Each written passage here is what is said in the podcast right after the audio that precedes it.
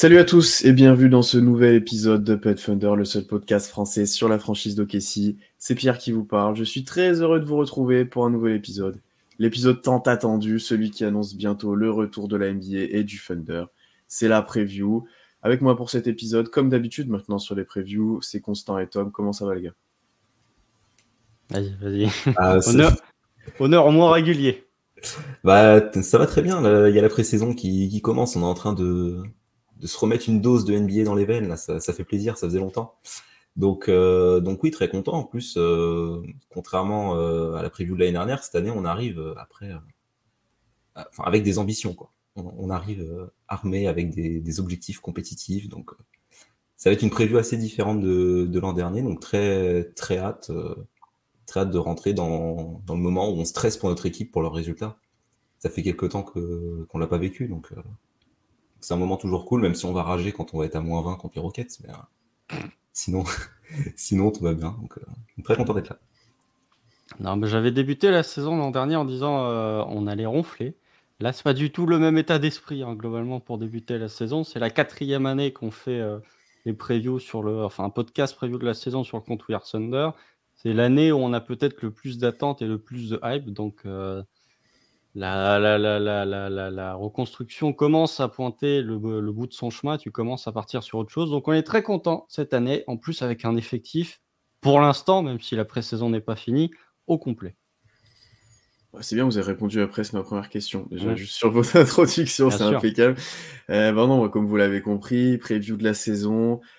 Cet épisode sera uniquement et presque uniquement des, enfin, presque entièrement dédié au collectif. Il y aura forcément des mentions individuelles, mais c'est plutôt une preview collective ici. On fera un peu plus nos attentes individuelles la semaine prochaine en live. Euh, donc, on va pas forcément aborder les joueurs, mais plutôt nos rotations, nos line-up, nos attentes offensives, défensives, etc. On finira bien sûr par un peu nos takes quand même, c'est important de, de les mentionner. Euh, et voilà, je, je dis qu'ils ont répondu un peu à ma première question, parce que la première question habituelle dans la preview, c'est quel est votre état d'esprit un petit peu à l'aube de la saison. Euh, et bah du coup, je vais commencer parce que j'ai pas répondu moi du coup. Euh, et bah moi, je suis chaud pour, une fois, comme l'a dit Constant. Bon, l'année dernière, on n'a pas si tant ronflé que ça au final, vu la saison un Mhm. peu surprise qu'on a fait.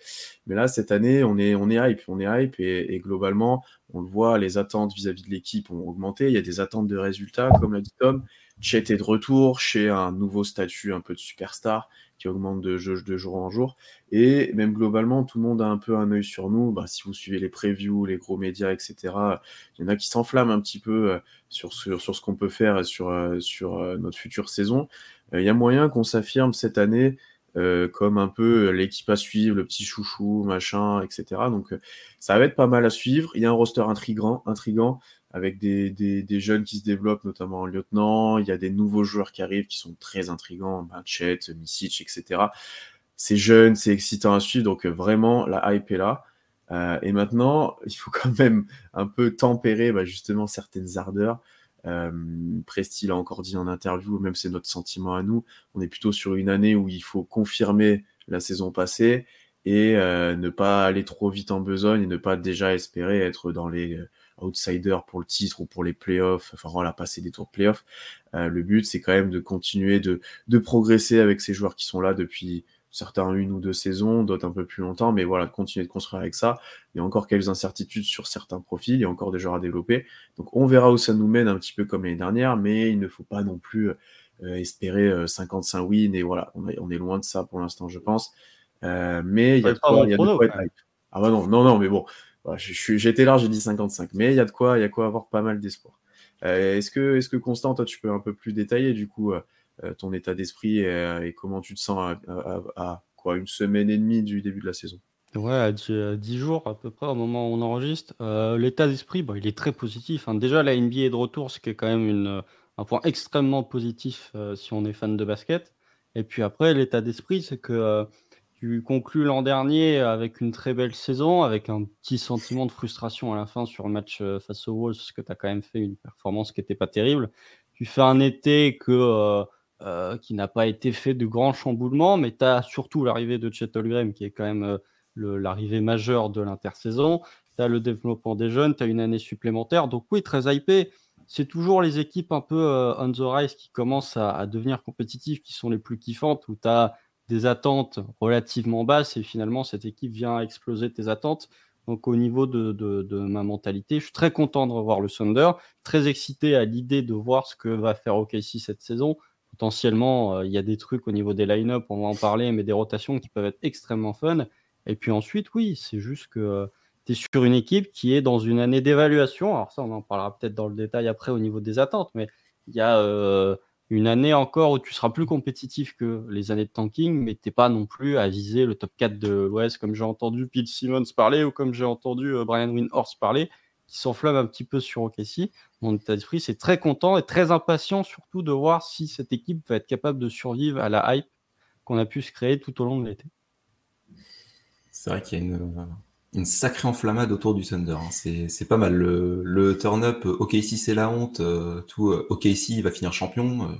non, pas champion, mais on a déjà entendu du, top 4, on a entendu du 4 All-Star de la part de ouais. Ah c'est excessif. Hein.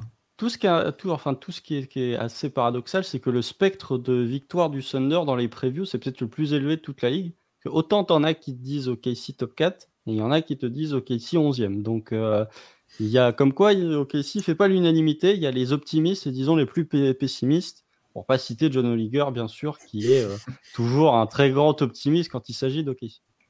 Pourtant, lui fait une dédicace. On, saura ce qui s'est passé avec Sam Presti un jour, hein, parce que là, c'est pas possible. Hein.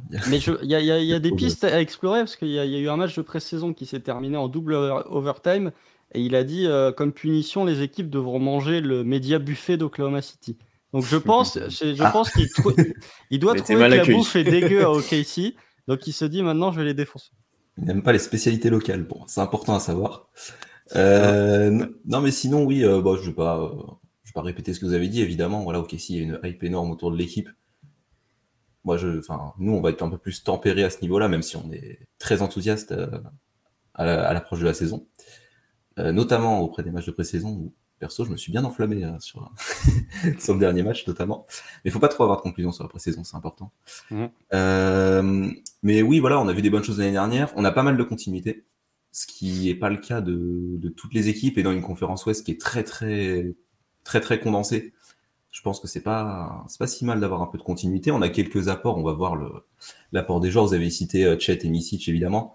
On a drafté Kayson Wallace 110 on est monté en 10 pour l'avoir. On va voir l'impact qu'il aura. On a récupéré peut-être un Davis Bertens, qui est un joueur d'expérience. Ça fait un peu moins de 10 ans qu'il est en NBA, mais ça fait euh, peut-être 5-6 ans, ce qu'il arrive un peu sur le tard. Mais, euh, ça fait quelques temps qu'il est en NBA.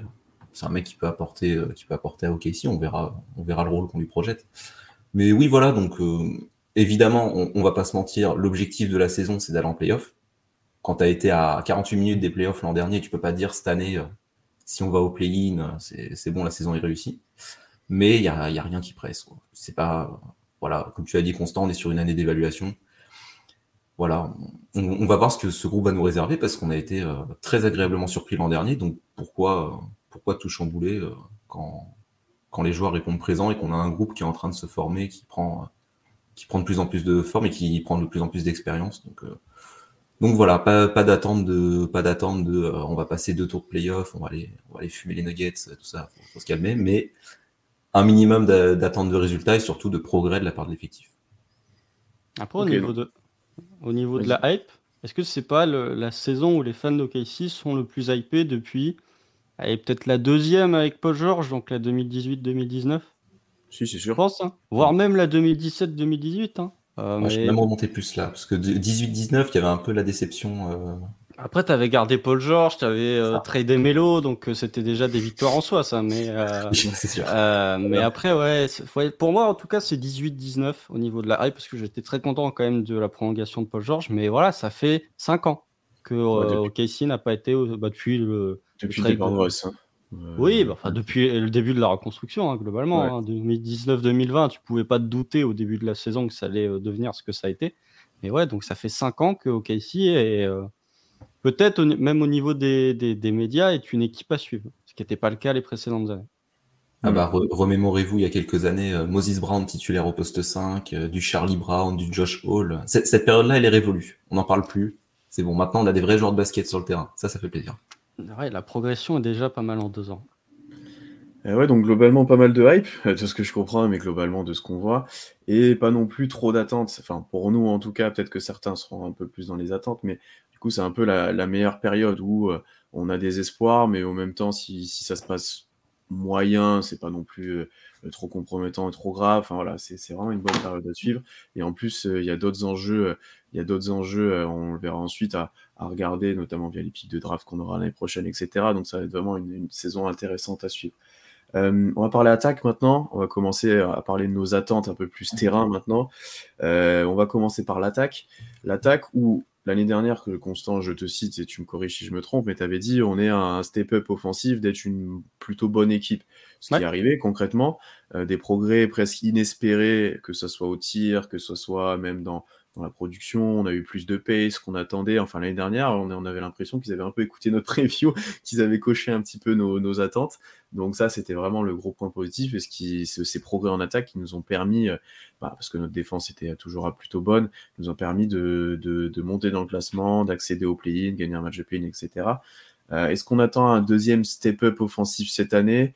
Euh, Est-ce qu'on attend une confirmation? Qu'est-ce que pour vous vous allez, regarder un petit peu sur, euh, toute la saison, pas que le début, mais sur toute la saison? je te laisse commencer, toi.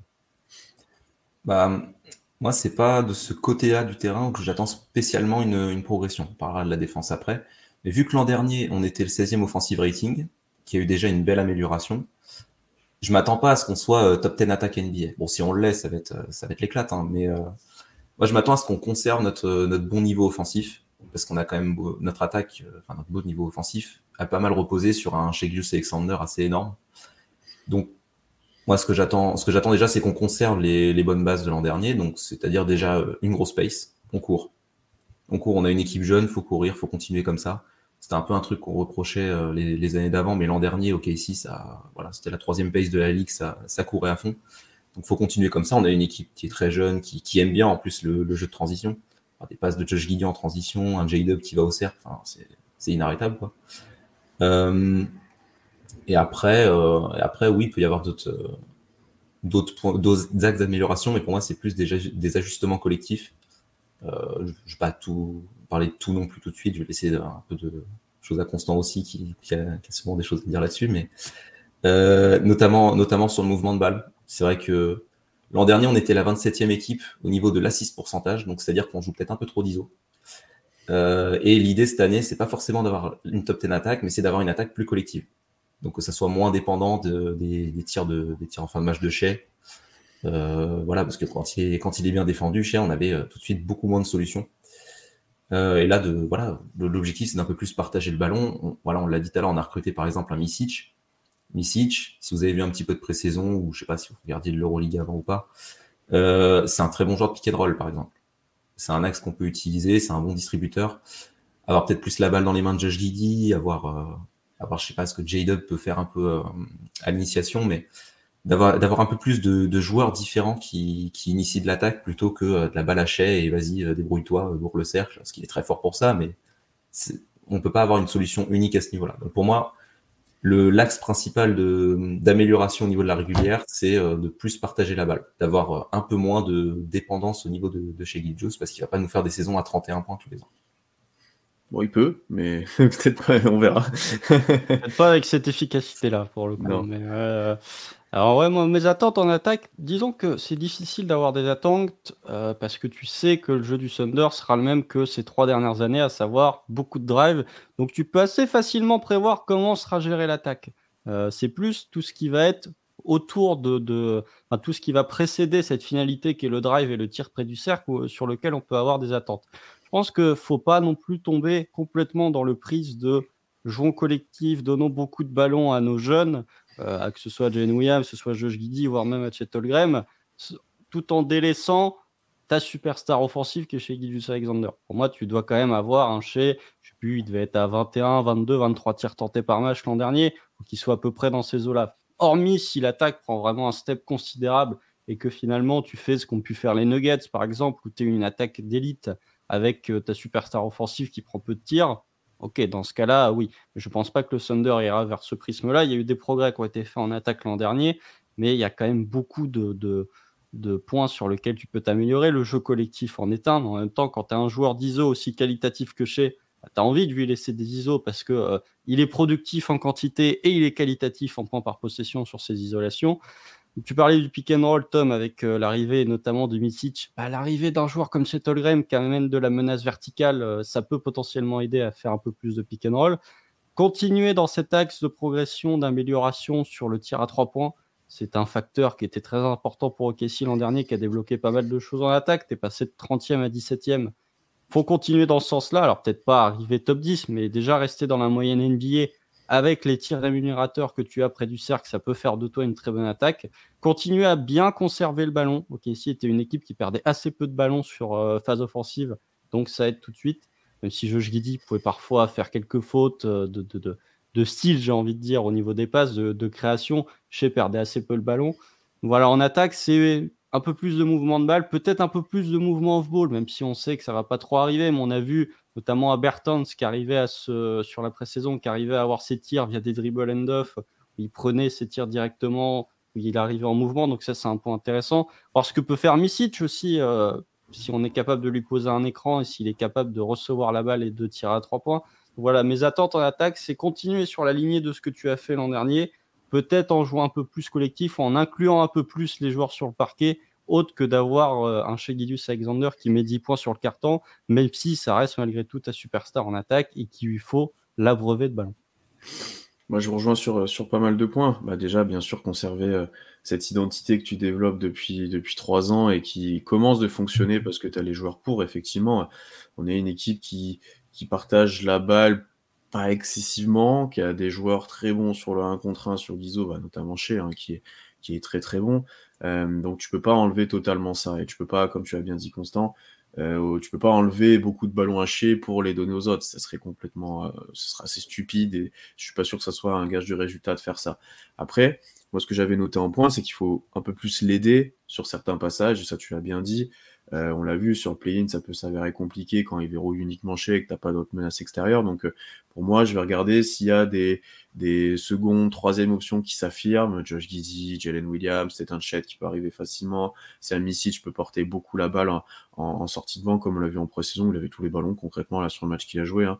Euh, dès qu'il est rentré, au détriment d'un Casson Wallace, par exemple, ou autre, il avait vraiment tous les ballons.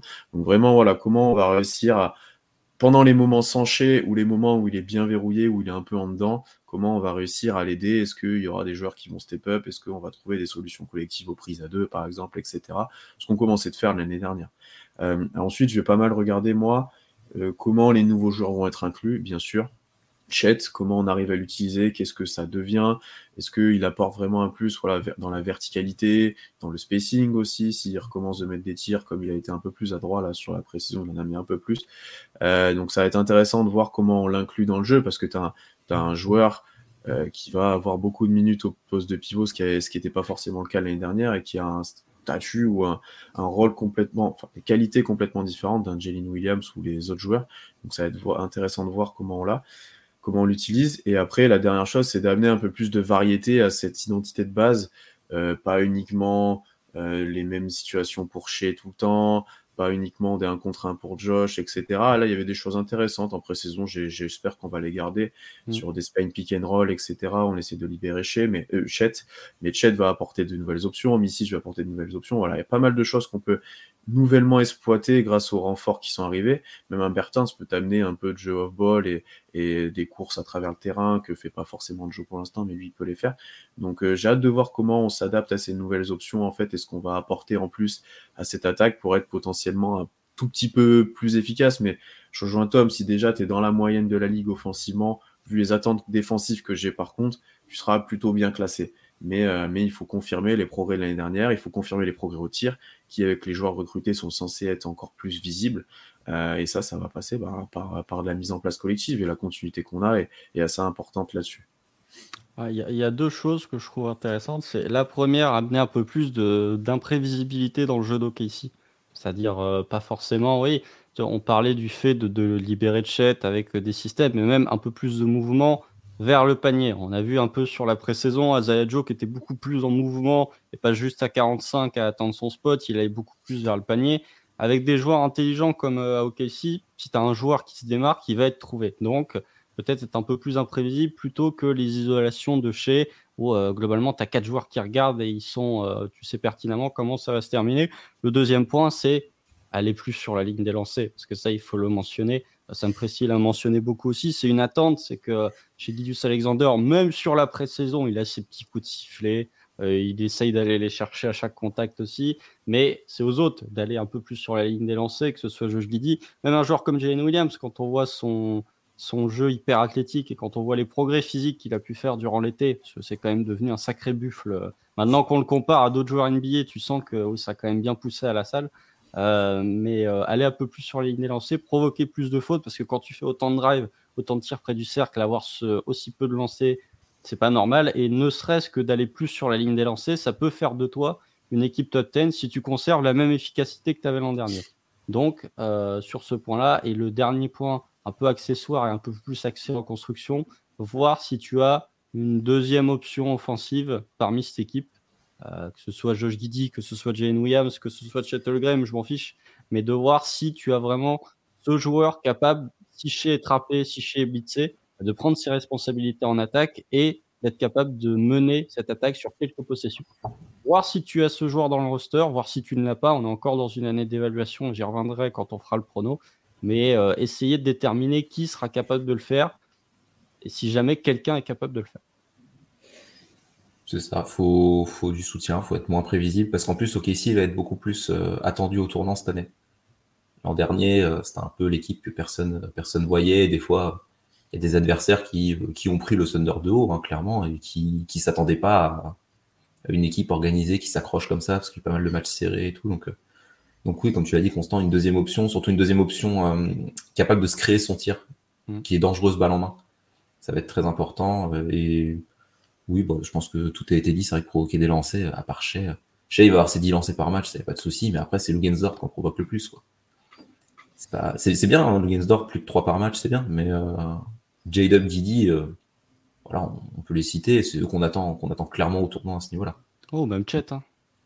Même Chet. Après Chet, bah, on, va voir ce qu'il va, ce qu'il va nous proposer à ce niveau-là. Mais c'est vrai que c'est vrai qu'un mec de 2-16 euh, avec l'esquisse de Chet, s'il si, fait pas tomber quelques, quelques lancers par match, euh, voilà, ça va être moyen. Quoi. Oui, t'as un joueur qui a, pas peur du contact. Quoi. C'est, il évite rarement le contact, Chet. Donc c'est pas Josh Guidier sur ce niveau-là. Donc ouais, puis on a vu, genre, juste sur la pré-saison, déjà, c'est pas le même joueur qu'en Summer League avec euh, mm. des moins bons joueurs autour de lui. C'était déjà autre chose, là, de le voir évoluer dans ce contexte-là. Donc, euh, c'est assez dur de prévoir euh, comment ce que va être Chet. Je pense qu'il y aura un peu de tout l'année prochaine. Ça va être mm. drôle de Après, on attaque aussi un point sur lequel il va falloir progresser, qui peut changer beaucoup de choses dans la saison. Il va falloir être meilleur dans le clutch. Hein. Par contre, il va falloir être bien mm. meilleur dans le clutch. Et ça vient justement, ça rejoint ce point de deuxième option où Casey a perdu beaucoup de matchs dans le clutch l'an dernier. J'ai plus le pourcentage de victoire, mais on était parmi les derniers de la ligue. Ce qui est normal pour une équipe jeune, tu apprends. Mais cette année, euh, mm. quand on voit la conférence Ouest, on se dit que ça peut se jouer. Enfin, le, la 11e et la 16e place peut se jouer à quelques victoires. Et si jamais tu parviens à gagner ou à perdre des matchs serrés, notamment face à des adversaires potentiels pour la course au playoff, eh ben, ça peut changer pas mal de choses sur ta saison. Donc euh, l'an dernier, c'était euh, de l'apprentissage.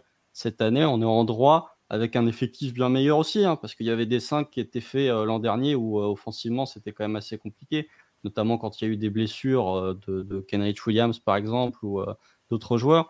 Cette année, c'est plus de l'apprentissage, tu as quand même des objectifs et il faut progresser dans ce domaine parce que l'an dernier, tu as quand même eu un échantillon assez élevé de matchs clutch joués pour éviter de refaire les mêmes erreurs. On était 26e de la ligue dans le clutch à 39,5% de victoire. Voilà. juste donc euh, on est avec euh, des, des, des, Bulls, Rockets, Spurs, voilà. Donc si tu veux accéder un peu aux tops équipes, il faut que tu remontes en haut. Par exemple, les Bucks, qui sont les meilleurs de la ligue, sont à 77% de victoire dans le clutch.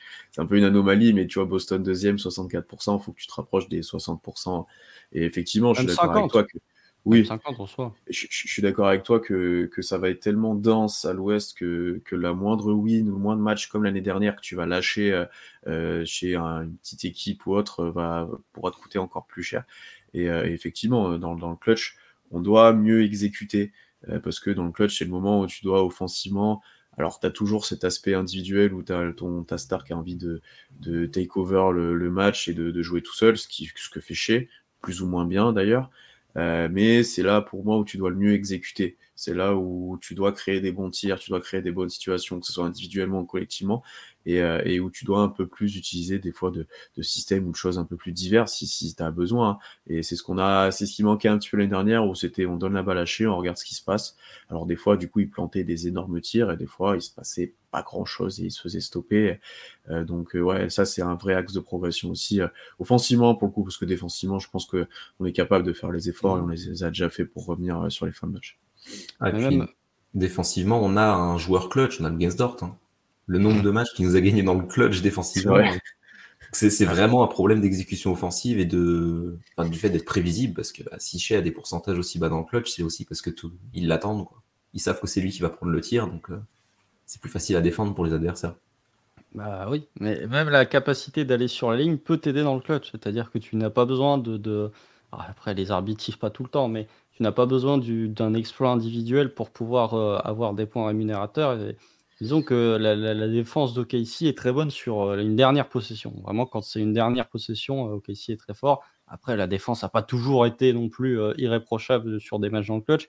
Effectivement, ça rejoint ce fait de ticher et blitzer. Il faut quelqu'un pour être capable de sanctionner. Alors, j'ai ma petite idée sur qui potentiellement sera capable de le faire. Je pense qu'on est à peu près tous d'accord sur ça. Mais euh, on va voir. Peut-être qu'un joueur, voilà, et c'est là où le recrutement d'Amicic n'est pas inintéressant pour moi, parce que tu as un mmh. joueur qui a connu ces situations en Europe. Alors, effectivement, sur son match de pré-saison, c'était feu vert, la marque de l'expert en termes de, euh, de tir. C'était vraiment, euh, il avait tout ce qu'il voulait. il y avait du déchet, hein, beaucoup de déchets, mais c'était quand même fun de le voir jouer. Tu vois ses, ses qualités de, en tant que joueur, rien que sur cet échantillon.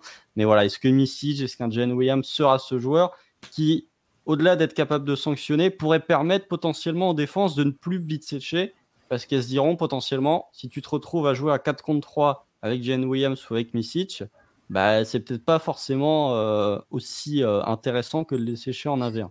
Donc, c'est une autre problématique à prendre en compte.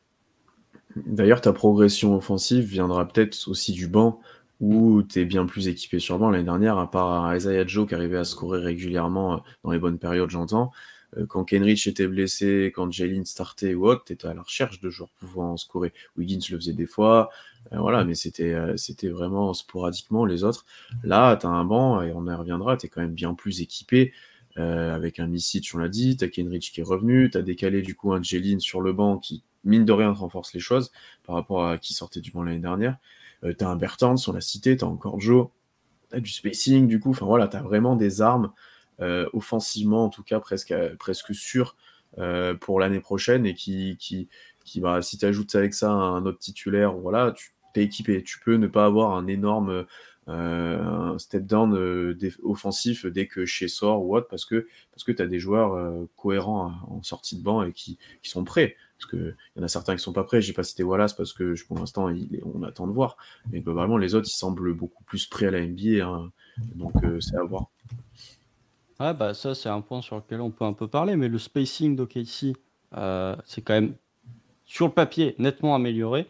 Euh, on a vu des, quelques critiques ou quelques réserves, on va dire, un petit peu sur le, le shooting d'OKC. Je trouve que tu n'as pas. En fait, toute la problématique d'OKC, c'est que tu as beaucoup de shooting, mais assez théorique. Tu as assez peu de joueurs qui ont prouvé qu'ils avaient ce range NBA. Alors, évidemment, Davis Bertrand, c'est peut-être avec Kazaya Joe, disons que si on compare au niveau des années, Davis Bertrand, c'est le meilleur shooter de sauf qu'il jouera pas tous les matchs. Déjà, il sera un peu utilisé dans le rôle de Mike Muscala, Joker, il va pas jouer, voilà, tu le balanceras quand il faudra euh, euh, mettre des points et que tu seras en galère pour euh, scorer sur ce match-là. Comme là en pré-saison, on fait un comeback parce qu'il en met 4 d'affilée. Oui, voilà, tout à, fait. Mais on parlait, tu parlais, Pierre, du fait que le banc avait du mal à scorer. C'est aussi un peu lié au départ de Mike Muscala l'an dernier, hein, parce que euh, euh, Muscala, quand il jouait, il apportait toujours ses petits points. Donc Bertrand sera dans ce domaine-là.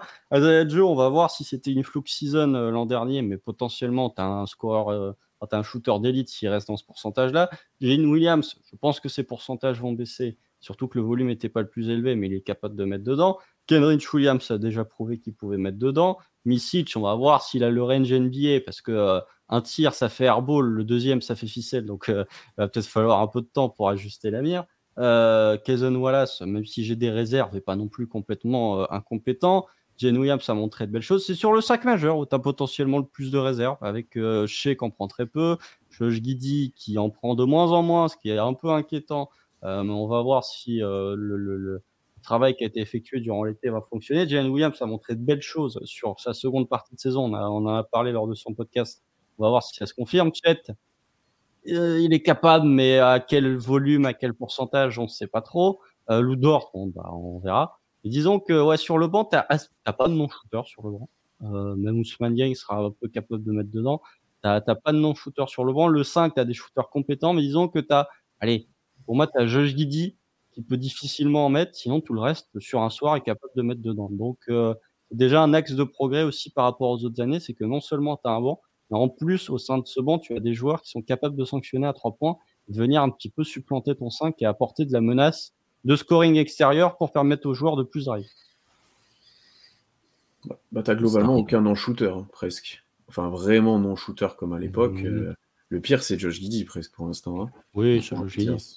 Selon les rookies et autres, mais euh, donc euh, t'as plus des joueurs où tu dois vraiment les laisser dans la raquette ou alors qui sont vraiment pas défendus, quoi. C'est, ça, c'est positif aussi. Ouais. Par contre, on a peu de shooters sûrs. Voilà. Tu l'as dit, voilà, c'est Joe et Bertens. Mm.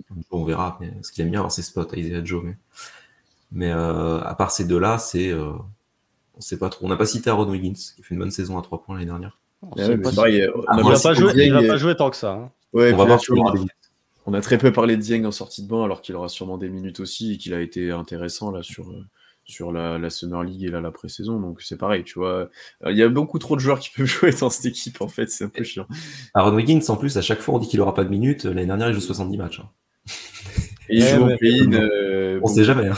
En play-in, il n'y avait plus personne aussi. Mais ouais, disons que ça. le roster n'était pas autant étoffé euh, l'an dernier que ce qu'il pouvait être cette année. Mais on disait déjà ça l'an dernier, je pense aussi. Donc, euh... mais en tout ah, cas, oui. Indy Waters, c'est bon. Ouais, les Indy Waters, bien sûr. on a mais, mais en tout cas, ouais, je trouve qu'il y a, vraiment ce, côté. Euh, tu peux avoir, en fait, euh, allez, je sais pas, tu peux avoir 7 joueurs entre euh, 34 et 37% à 3 points. Bah, tu es dans la moyenne NBA. Et quand tu vois euh, ce que, enfin, à quel point les tirs près du cercle sont rémunérateurs, d'avoir 8 joueurs à 34 ou 37% à 3 points, ça peut faire de toi une étape totem. Je ne suis pas je pense pas que ça. Oh, ça, ça, aurait pu être une autre tech. Hein. Euh, mais je suis pas. Euh, pour moi, c'est pas une, une, à complètement exclure qu'OKC soit pas loin d'avoir une top 10 attaque.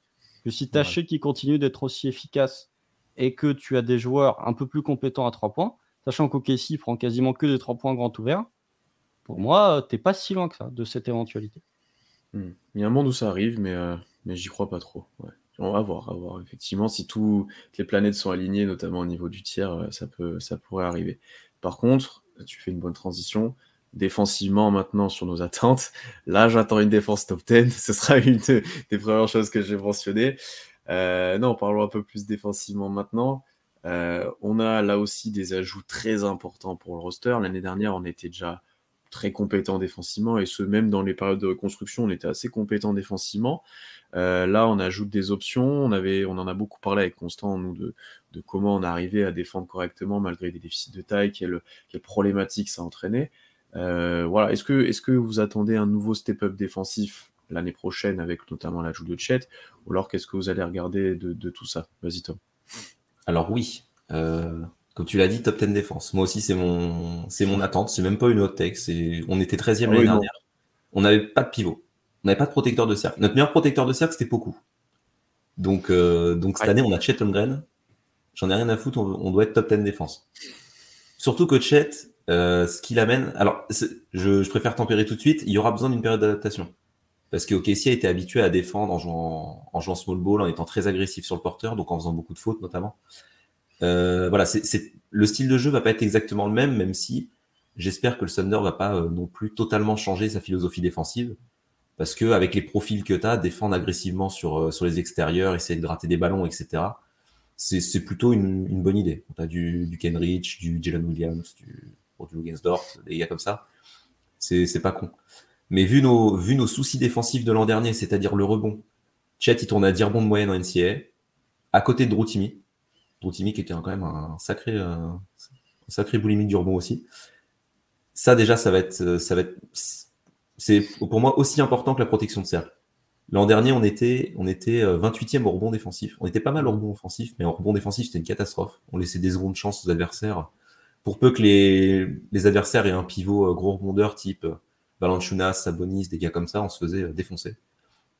Donc cette année, avec un Chet Holmgren, ça va pas révolutionner non plus notre rebond, mais euh, ça nous fait quand même une vraie option en plus. On a, un mec de 2m16 qui, qui va patrouiller dans la raquette, donc ça va être beaucoup plus dur pour les adversaires d'avoir des secondes chances. Euh, et deuxième chose que, va apporter Chet, c'est évidemment de la protection de cercle. Euh, voilà, c'est un mec qu'on attend, je, sais pas combien de contre on le projette, Chet, mais deux, c'est vraiment le, grand minimum. voilà, j'attends beaucoup plus là-dessus parce que ça s'est pas trop traduit en termes de réussite adverse sous le cercle parce que le Thunder venait beaucoup compenser, beaucoup aider. Mais du coup, les adversaires, euh, enfin, il y a, un nombre de matchs, on s'est pris des barrages à trois points parce qu'on laissait des mecs ouverts dans le corner. Tout de suite, quand quand as un pivot qui patrouille comme ça et qui est, qui est censé être un contreur élite, ça, ça devrait euh, changer ta défense et avoir, euh, du coup, du coup, des défenseurs sur les, sur les shooters adverses plus, plus près du shooter, plus, plus là pour contester.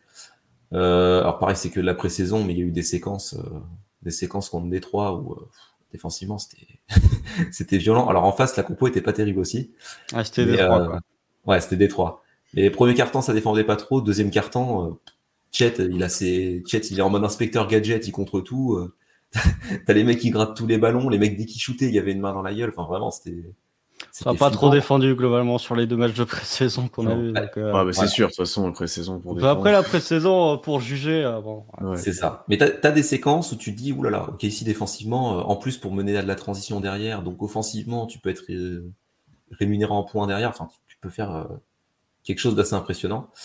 Alors, il y aura besoin d'une période d'adaptation, mais moi, pour moi, à partir du moment où tu ajoutes Chet, et puis on, verra l'impact de, de Kayson Wallace, les minutes qu'il aura, mais potentiellement, c'est un bon profil défensif sur les guards le Thunder doit être top 10 défense. On l'était, euh, c'était il y a deux ans où All-Star Break, on était huitième défense, un truc comme ça, alors qu'on avait une équipe pourrie. Là, euh, là, cette année, avec une équipe compétitive, euh, clairement pour moi, c'est un objectif à se fixer. C'est vraiment sur ce côté du terrain-là que j'attends une, une, amélioration du Thunder. Euh, tu as parlé du fait que OKC était la 28e équipe en rebond, enfin en pourcentage de rebond défensif. OKC était la dernière équipe en points sur seconde chance laissée à l'adversaire dernière, première, euh, si vous partez de la fin, est d'assez large. Hein. C'est-à-dire que non seulement on prenait des rebonds offensifs sur la tronche, mais en plus, tu donnais beaucoup de points à l'adversaire. Euh, tu parlais du fait qu'il allait avoir un temps d'adaptation. Moi, je pense que ce qui a été fait l'an dernier, ça va être fait, mais x 10. C'est-à-dire que le, le, le, le truc d'OKC, c'était d'être agressif sur le porteur, déjà pour éviter un tir sous le cercle, mais aussi pour récupérer des paniers, euh, des ballons rapidement, plein axe, souvent, ce qui donne facilement des points en transition il y avait ce côté de OK, on joue agressif parce qu'on a peur que la seconde, enfin le premier rideau, une fois le premier rideau passé, bah, tu te retrouves avec euh, Jane Williams à devoir euh, défendre sous le cercle. Là, c'est plus Jane Williams en fait le second rideau, c'est Chet Holmgren.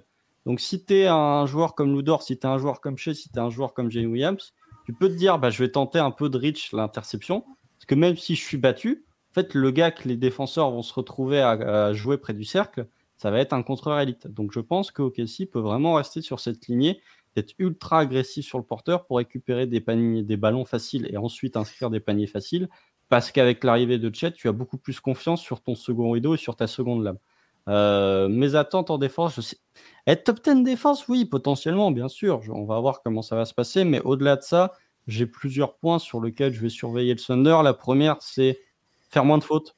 Euh, ça, c'est quand même un point sur lequel il va falloir être beaucoup plus euh, euh, cadré, beaucoup plus cadenassé. C'est-à-dire que c'est très bien d'être agressif, mais il y a des moments où il faut se restreindre un petit peu, éviter de mettre ton adversaire dans le bonus alors qu'il reste 8 minutes.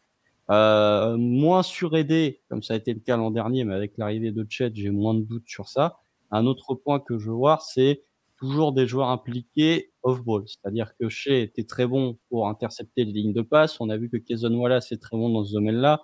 On va voir si ça se reproduit. Disons que Ludor va être sur le point of attack euh, sans trop de soucis, mais ce qui m'intéresse de voir, c'est comment les autres vont réagir sur les jeux off-ball, s'il y a du, mouvement, etc. Et ensuite, oui, protéger le rebond, mais c'est un peu défensif, mais même au-delà de, du fait que, Shea, euh, que Chet pardon, prend beaucoup de rebonds, il est très bon pour faire des box-out aussi. Donc ça peut aider les autres à récupérer des rebonds, notamment à Josh Giddy, parce qu'il y avait personne qui faisait les box-out au KC l'an dernier, ce qui faisait que tu avais beaucoup de rebonds offensifs. Donc une défense potentiellement top 10, mais qui, je pense, restera toujours aussi agressive sur le porteur et qui devra moins commettre de fautes pour être une défense top 10, parce que on dit défense top 10, euh, et l'an dernier, OKC était 13e, et ça prenait pas en compte les lancers, ça prenait en compte que les tirs. Donc, si tu pondères avec les lancers, OKC était un peu plus bas à ce niveau-là. Bah, moi, j'espère que ça va garder l'agressivité parce que c'est ce qui a fait ta réussite depuis 2-3 euh, ans. Euh, la venue de Chet ne doit pas changer ça, elle doit juste, comme tu l'as bien dit, te permettre peut-être de le faire encore plus et aider sur d'autres aspects. Bah, typiquement, moi, c'est ce que je vais regarder, et tu l'as bien cité, sur les aides. Euh, l'année dernière où tu devais être suragressif, faire des rotations à des multiples joueurs, compenser beaucoup de choses euh, parce que tu n'avais pas de protection de cercle, parce que du coup tu étais obligé d'être très agressif sur les extérieurs. Là, tu as Chet derrière. Donc tu peux être agressif sur les joueurs, tu auras Chet derrière et tu peux tourner un peu plus facilement dans les rotations défensives. Voilà, ça va te compenser énormément de choses. Et puis, ben, comme l'a dit Tom, au cercle, tu seras bien plus solide quand il sera sur le terrain. Euh, tu seras bien plus, bah, il va beaucoup plus intimider qu'un Jalen Williams ou autre. Il fera pas que des passages en force, au contraire, quoi. Donc, euh, donc ça va bien plus pertinent là-dessus. À voir combien de contre il est. On en parlera notamment de ce qu'on attend de Chet l'année prochaine, mais, mais, euh, mais ouais, je pense qu'il peut changer vraiment la défense. Euh, et du coup, c'est vraiment moi de la correction des, minimes faiblesses qu'il peut y avoir, parce que quand tu es une défense déjà au-dessus de la moyenne, c'est que tu as, des faiblesses qui sont plutôt cachées. Donc c'est correction de ces faiblesses-là, donc vous avez cité au rebond, protection de serre, dans les aides, etc. Et moi, pour moi, ça doit te permettre de passer un cap vraiment défensif, d'être au moins top 10, voire plus haut, j'en parlerai plus tard. Mais euh, tu peux être, vu le profil de l'équipe, vu ta capacité, que ça soit à défendre en drop, en switch, à défendre les extérieurs sur le porteur, potentiellement, comme tu as dit, à confirmer sur le, sur le off-ball, sur les, sur les écrans, etc., où on a des joueurs intéressants. Même un Isaiah Joe, par exemple, est, plutôt bon sur la défense off-ball parce qu'il n'a pas de déficit physique, enfin, moins de déficit physique. Euh, j'attends vraiment un step-up et vraiment une défense sur bien plus, encore plus organisée que l'année dernière et qui est vraiment dominante soir après soir. Parce que j'ai l'impression que l'année dernière, selon comment l'attaque adverse arrivait à exploiter nos faiblesses. Il y a des fois, on était à la rue complet défensivement, notamment sur certains cartons. Et là, j'attends vraiment que, presque soir après soir, tu euh, cette exigence défensive. Surtout qu'on l'a dit, sur le banc, tu as, des profils shooters, mais tu as aussi des, très bons profils défensifs. Hein. Quand tu as un Kenrich, un Kesson Wallace potentiellement qui vont sortir du banc, défensivement, tu as tu, régresses pas. Tu es, dans, le, dans, le même, dans la même chose qu'avant. Donc, euh, à voir si tout le monde se met au diapason de ça, comment ça fonctionne. Mais, je suis d'accord avec vous que on va attendre des progrès, euh, on va attendre des corrections des faiblesses, mais il faut garder les bases établies, même avec Chet. Et justement, ça doit euh, pousser encore plus ces bases-là plus, plus loin, plus loin dans l'agressivité, plus loin dans, dans, le, dans le fait de gagner des balles, parce que je pense que les problèmes d'Okessi offensifs, peut-être sur jeu placé ou autre, ou sur le manque de variété, tu peux les compenser aussi en courant, en gagnant des ballons et en, ayant de la transition, ce qui a très bien marché l'année dernière. Il faut le faire chez le meilleur joueur de transition de la NBA presque, si tu enlèves les grands, voilà, c'est un des meilleurs. Euh, il faut il faut qu'il ait des situations comme ça, il faut que Guidi puisse courir, il faut que Jalen Williams puisse courir. À un moment, euh, la, saison dernière, Shea était plus efficace sur transition que Giannis. Oui, c'est pour ça que j'ai mis, c'est le seul auquel je pensais, mais euh, les deux, c'est les meilleurs joueurs en transition, quoi, concrètement. Ouais, je, crois qu'il y a, il y a KD, je crois, il doit être dans le tas. Enfin, c'est un clan d'élite, hein. Euh, mais voilà. et tu as parlé du fait que la défense devait être capable de répondre soir après soir à ce, à ce que proposait l'attaque adverse. Euh, OKC doit être capable de défendre fort tous les soirs aussi. C'est un mm-hmm. point sur lequel j'ai envie de, souligner. Et pas défendre euh, en fonction de comment est l'attaque. De dire, bon, alors si on met 150 points, on va en prendre 125. Et si on met 115 points, on va en, on va en encaisser 108. Euh, C'est difficile, hein, bien sûr, d'être de, une équipe très forte offensivement, une équipe très forte défensivement soir après soir. Hein. ça fait toi un contender, hein, très clairement. Euh, et on est quand même sur un effectif jeune. Je sais pas. Je pense que les Rockets, peut-être les Pistons, mais OKC doit être le deuxième, si ce n'est encore l'effectif le plus jeune de NBA en termes de moyenne d'âge. Le plus vieux, c'est Bertrand, il a 30 ans. Rendez-vous compte, hein, le joueur le plus vieux de l'effectif, il vient d'avoir 30 ans. Euh, peut-être que ça peut faire mal pour certains de nos auditeurs d'entendre ça. Mais euh, après, non, je trouve que ouais, une défense beaucoup plus peut-être pas soir après soir, mais beaucoup moins dépendante de euh, ce que fait l'attaque. Euh, et après, euh, le fait d'être hyper agressif va faire que tu vas manger quand même énormément d'énergie. Donc, il y aura peut-être des matchs où Casey sera un peu plus discipliné où on reviendra sur des préceptes qu'on a vus il y a deux ans, parce qu'il y a deux ans, quand on était top 8 défense, il semblait qu'on était l'équipe qui faisait le moins de fautes de la ligue. Donc il y a eu Mm. vraiment un shift qui a été fait euh, entre la 21-22 et la 22-23. Mais ouais, beaucoup moins dépendant. Et un point quand même qu'il faut souligner parce que ça va arriver. Comment les schémas défensifs vont être adaptés ou pas quand Chet ne sera plus sur le, parquet ou quand Chet sera euh, potentiellement blessé ou mis au repos. Parce que euh, c'est une éventualité qui va arriver. Euh, bah déjà, les minutes où il sera pas sur le parquet, t'as pas du tout le profil pour venir complémenter. Non, t'as pas du tout le profil pour venir remplacer et faire la même chose que ce qui est capable de faire Chet. Donc, qu'est-ce que tu fais? Tu repars sur la même chose que l'an dernier. Tu pars sur l'ultra small ball et du coup, tu switches sur tout. Ça va être intéressant de voir ce qui va être fait euh, et les schémas défensifs mis en place par euh, Marc Deno. Maintenant, on peut dire, puisqu'il a des, origines françaises. Mais euh, ouais, ça va être curieux de, de voir comment ça va se, se positionner et comment ça va se dérouler. On va mettre beaucoup, il fera la même chose. Allez, Olivier Sarr. Allez, hop. C'est le profil, en vrai, Poku, c'est le profil le plus proche dans le. Sera-t-il dans le encore dans le roster? Parce qu'on n'a pas parlé Ouais, des cuts ça- encore. Ça mais, va euh, arriver, ça va arriver. Et s'il est dans le roster, aura-t-il des béquilles? Ça aussi, euh... faire gaffe. euh, co- comment ça s'appelle les trucs que tu as sur le genou, là, les protections euh, J'ai oublié. Genouillères. Une genouillère, ouais. Ouais, une genouillère, ouais, je sais plus si, si c'est ça exactement, mais oui, euh, effectivement, ça va être intéressant de voir, bah, sans trop avancer les rotations, mais quel choix sera fait au poste 5 et comment la défense va répondre au fait que Chet ne sera pas là. Parce que, euh, effectivement, Chet, c'est quand même euh, l'élément majeur de ta défense. C'est un joueur sur lequel tu peux construire ta défense, mais il y aura aussi des moments où il sera pas là, des moments où il sera absent, des moments où il sera sur le parquet, des moments où il aura des problèmes de faute. hein. Je pense que ça va arriver aussi, tout intelligent qu'il est. Donc, ce sera à la défense d'OKC de, de réagir et de s'adapter à cette absence de Chet. Bah, on a parlé un peu, bah, justement, on a parlé un peu roster, cut, etc. Bah, c'est- c'est le moment d'en parler, c'est le sujet suivant. Euh, donc c'est impeccable. Euh, on va commencer par analyser un petit peu là sur le roster qui reste. Euh, trois joueurs à couper, beaucoup de rumeurs, de fausses rumeurs d'ailleurs sorties de hein. euh, oui, euh, de, de- de choses. Euh, dans, les, dans les joueurs qui restent, qui vous coupez parmi, euh, ben, qui, quels sont les trois pour vous qui ne passent pas le cut? Ah, Déjà, Oladipo, ça a été dit qu'il passera Oladipo, pas le cut. Donc, il, reste, fait passer le cut. Donc, euh, il- il reste deux joueurs à couper. Donc, euh, déjà, Jérémy Robinson Earl, merci pour les moufs, mais bon, ça, là, c'est très compliqué. hein. C'est c'est dur et c'est là où, où tu peux être optimiste sur le prono parce que tu te dis, attends, JRE, il a débuté des matchs l'an dernier. Bon, c'était pas le même JRE, hein, mais Non. il a, quand même il a quand même débuté des matchs l'an dernier. Euh, même Lindy Waters, tu dis, Lindy Waters, ça jouait des minutes en play-in. Ah bon?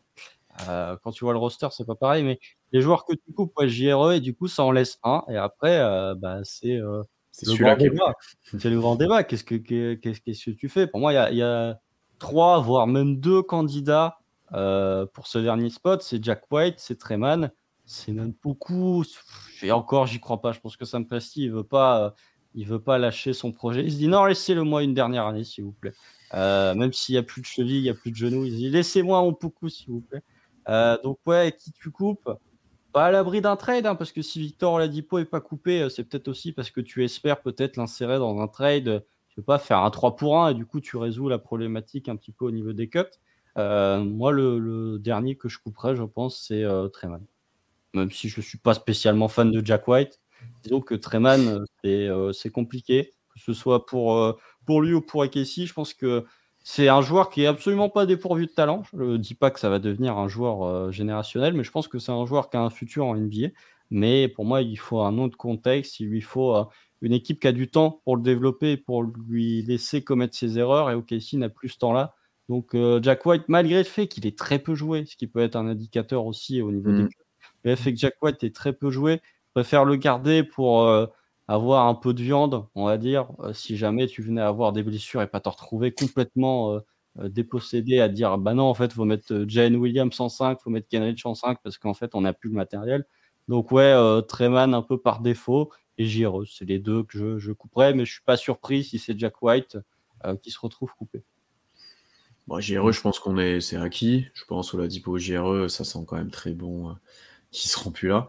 Euh, moi, je suis quand même plus Jack White ensuite. N'en déplaise à Josh Giddy, hein, ça c'est son pote, mais euh, euh, bah, tu l'as dit, il a très peu joué. Pas forcément plus vieux, pas forcément de potentiel à développer.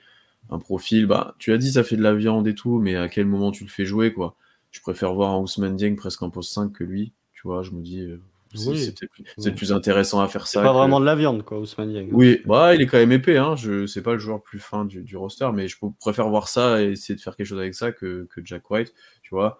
Ouais, en fait, je vois, je vois vraiment pas à quel moment on en aura besoin ou on va l'utiliser. C'est un peu comme on l'avait utilisé au Moriori à l'époque, mais C'est ce que j'allais dire. utilisé- mais c'est c'est ce profil-là. Mais euh, voilà, il joue même pas. On l'a même très peu vu sur la sur la pré-saison. Il a très peu joué avec l'Australie, sans pas être le joueur le plus. Ouais, et puis même son contrat euh, est plutôt euh, est plutôt cool si on le cut. Donc euh, bon, c'est vraiment le choix. Parce que tu vois, Treman, il y a un monde où tu as des blessés sur les guards, il a du temps de jeu et il peut être, il peut euh, réussir à, à progresser. Beaucoup, c'est un peu pareil. Tu, tu peux réussir à lui trouver du temps de jeu. Si tu as 2-3 blessés, il peut compenser certaines choses. Là où un Jack White ou un JRE, c'est vraiment faible pour moi.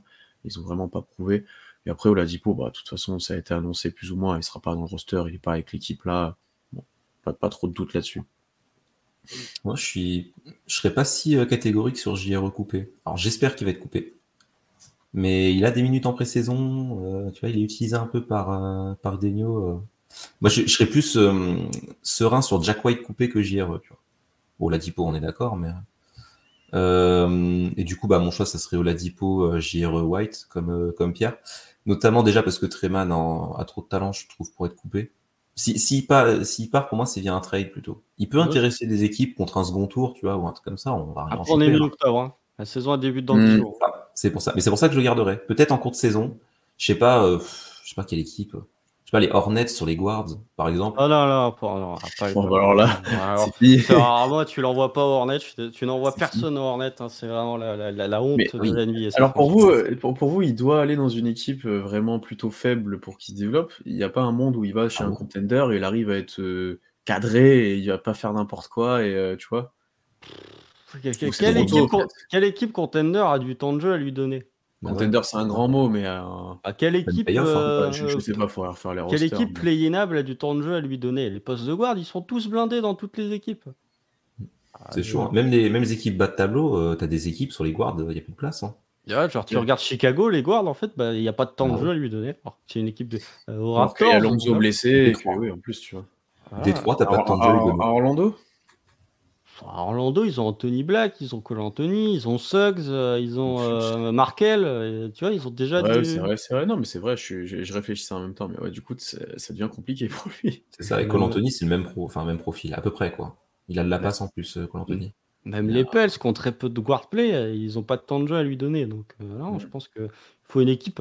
Mets-le aux Spurs, là, il y a 150 guards, il y a Ouais. 150 profils. là. Mets-le aux Spurs, et puis euh, tu le mets dans, dans ce cas-là. Mais même les Bucks, qui n'ont pas, de guard- qui ont pas de guard play, hormis évidemment Damien Lillard, euh, ils ont Marjon Beauchamp, ils ont signé euh, Tai Tai Washington. Ou alors tu souhaites de faire ce qui a été fait par Tai Tai, d'être récupéré. quoi. C'est ça, en vrai, euh, je pense qu'Atreman est potentiellement meilleur qu'un Taita Washington, hein, donc... Mais je suis pas sûr qu'il jouera. Donc, euh, Ah non, non. non, bien sûr, bien sûr, oui, oui. Pour moi, il faut un changement de contexte. Mais après, c'est un joueur qui a trop de talent. Mais disons que, que la problématique avec Treman, c'est qu'il fait tout bien sauf la finition. C'est-à-dire que tout le processus avant est bien, mais euh, ça rentre pas dedans. Donc, euh, il y a du talent, mais malheureusement, euh, pour finir, il y en a, y en a pas tant que ça. Donc, je pense que ouais, faut changement de contexte. Mais vois, tu parlais Pierre du fait que si jamais il y a des blessés au niveau des guards, euh, pour que ce soit au tour de Treman de rentrer dans la rotation, il faut quand même un sacré paquet de blessures. Pour moi, je vois plus un scénario où Jack White rentre dans la rotation suite à des blessés, que ce soit à l'aile ou un peu plus à l'intérieur, plutôt que Treman. hein. Je sais pas, si un Shea est blessé et que tu mets Casson Wallace dans le 5, est-ce qu'il joue pas en sortie de banc? Missy, Joe? T'as déjà Ouais, guards, tu hein? peux voir ça, ouais, à voir, ouais, à voir. Hmm. Que si jamais. euh, un en si- banc. hein. si, si Chet est blessé ou si Chet est mis au repos et que tu as envie de mettre un, un gars qui peut jouer allez, 3, 4, 5, je dis, comme au Mouri, hein, tu peux, le- il peut être balancé euh, sur certains matchs en disant bah, tiens, tu vas jouer 5, un coup tu vas jouer Tu mets 3. beaucoup, euh, tu mets beaucoup. Bah, après, Degnol peut préférer Mm. Jack Ouais, beaucoup aussi. hein, donc, euh, Euh, Mm. En ouais, on a Keontae Johnson aussi. Enfin, je sais pas, sur les postes intérieurs, C'est je sais plus pas un si deux, hein. vraiment. Quoi c'est plus un 2-3 qui ont Johnson, c'est pas vraiment Ouais, à l'intérieur. 3-4. Hein. Il, est... il fait Quatre, 110 kilos. euh, hein. Il fait quasi 110 kilos. Hein, Ouais, Johnson, hein. 4, euh, c'est euh, c'est une bonne vibe de TJ Warren, quoi. Donc euh, c'est plus Ah, un 3, quoi. C'est un peu son, c'est un peu son, son profil, quoi. Enfin, il est plutôt jeu mi-distance, intérieur, tout ça. Enfin, Ouais. Mais euh, ouais, pour- donc euh, je, sais- je sais pas. Après, On faut va. voir. hein, mais de toute façon, On faut aura la réponse les deux gars. rapidement de toute façon, ça, ça devrait tomber rapidement. Après, est-ce qu'il y a une éventualité ou c'est Poukou qui est coupé? Ça, c'est la question. qu'on J'y peut crois pas, moi. On j'y se crois croit non pas. plus. Est-ce qu'on est, est-ce, est-ce qu'on n'y croit pas parce qu'on est dans le déni de se dire Prestige fera pas ça, ou est-ce qu'on se dit non parce qu'il y a eu ça, ça, ça? Euh, c'est En vrai, je vois pas. euh, les dernières fois qu'il a joué, il était bon. Je pense que Presti, c'est un joueur qu'il apprécie. Enfin, tu vois, il y a plusieurs éléments qui font qui est moins bon que lui. J'irais moins bon que lui, par exemple. Je, je vois pas faire ça. C'est comme Wiggins, faut arrêter avec Non, ça. non, non, non, Il y a, oui, il y a- il y mais a- il y a- il y a huit joueurs, il y a huit joueurs moins forts que lui dans le roster euh, au bout d'un moment. j'exagère, mais- Bah, là, si tu considères les 21, tu peux avoir débat sur, euh, sur, euh, sur les 8 joueurs. hein. Il y a les trois toués, et après, il y a Toué, euh, regarde, les- tous ceux qu'on a cités JRE, sur White, beaucoup. Regarde, t'arrives vite à 8. hein. Ah, c'est vrai, sur les malade, 21, euh. ouais, c'est effectivement sur les 21, ouais. Mais euh, après, ah, tu disais beaucoup la dernière fois qu'il a joué, il a bien joué, mais c'était il y a 10 mois, quoi. ça, c'est Ouais, ça, c'est ça le problème. Après, à voir comment, là, quand il était revenu de blessure avant de se faire blesser, comment il a évolué. Apparemment, il aurait repris du poids. Enfin, tu vois, il y a plein d'éléments qu'on n'a pas. hein. On l'a pas vu, bah, justement, depuis 10 mois. C'est trop dur de, de savoir. Si, on l'a vu entre deux, mais c'était horrible. mais- Euh, on verra pour ça. Et, et- et sur le si, même. Vas-y. Dernier truc, le qui me ferait dire que Treman ou Poku auraient plus de chances de rester que, que d'autres, c'est que c'est des premiers tours de draft. Euh, été dra- Je sais, je sais pas à quel point ça peut avoir une influence, mais euh, d'être pris en sortie de loterie comme ça, peut-être que quand t'es la franchise qui draft, t'as plus envie de. T'as pas envie de lâcher le projet définitivement. Tu vois, Baisley, ça a pris euh, quelques mois avant qu'il soit tradé. euh, tu récupères, bon, pas grand chose, mais tu récupères un truc. C'est Alors un qu'un JRE, c'est un second tour. Jack White, euh, tu l'as pas drafté, donc euh, peut-être moins. Mm, mm, mm. Ouais, non, c'est vrai. C'est vrai. Après, c'est surtout l'investissement que tu as fait pour Poku est quand même. euh, euh, bon, après, voilà, mais c'est. Non, mais tu te dis, tu te dis, c'était quoi, 20 23, 25, oh, je sais plus, euh, les pics qui ont été mis, euh, plus Ricky Rubio à l'époque. Euh, mais disons que, je sais pas s'il y aura cette problématique-là, mais disons que il y a ce côté, je pense, où Sam Presti, il y a un côté où peut-être il doit se dire, je crois encore à Poku, Mm. je ne lâche pas le projet, et c'est vraiment quand il faudra le, le prolonger là, l'été prochain, on va dire non. Ouais, bon, c'est là, ça aussi. ouais. Ou qu'il Euh, peut se retrouver changer à trade deadline, hein, ça peut faire comme Beasley aussi. hein. Enchaînons, messieurs. Euh, parlons trade maintenant. Est-ce que vous voyez des trades au cours de la Oh, les saison? trans- Je fais toutes les transitions euh, aujourd'hui, involontairement, mais euh, euh, non.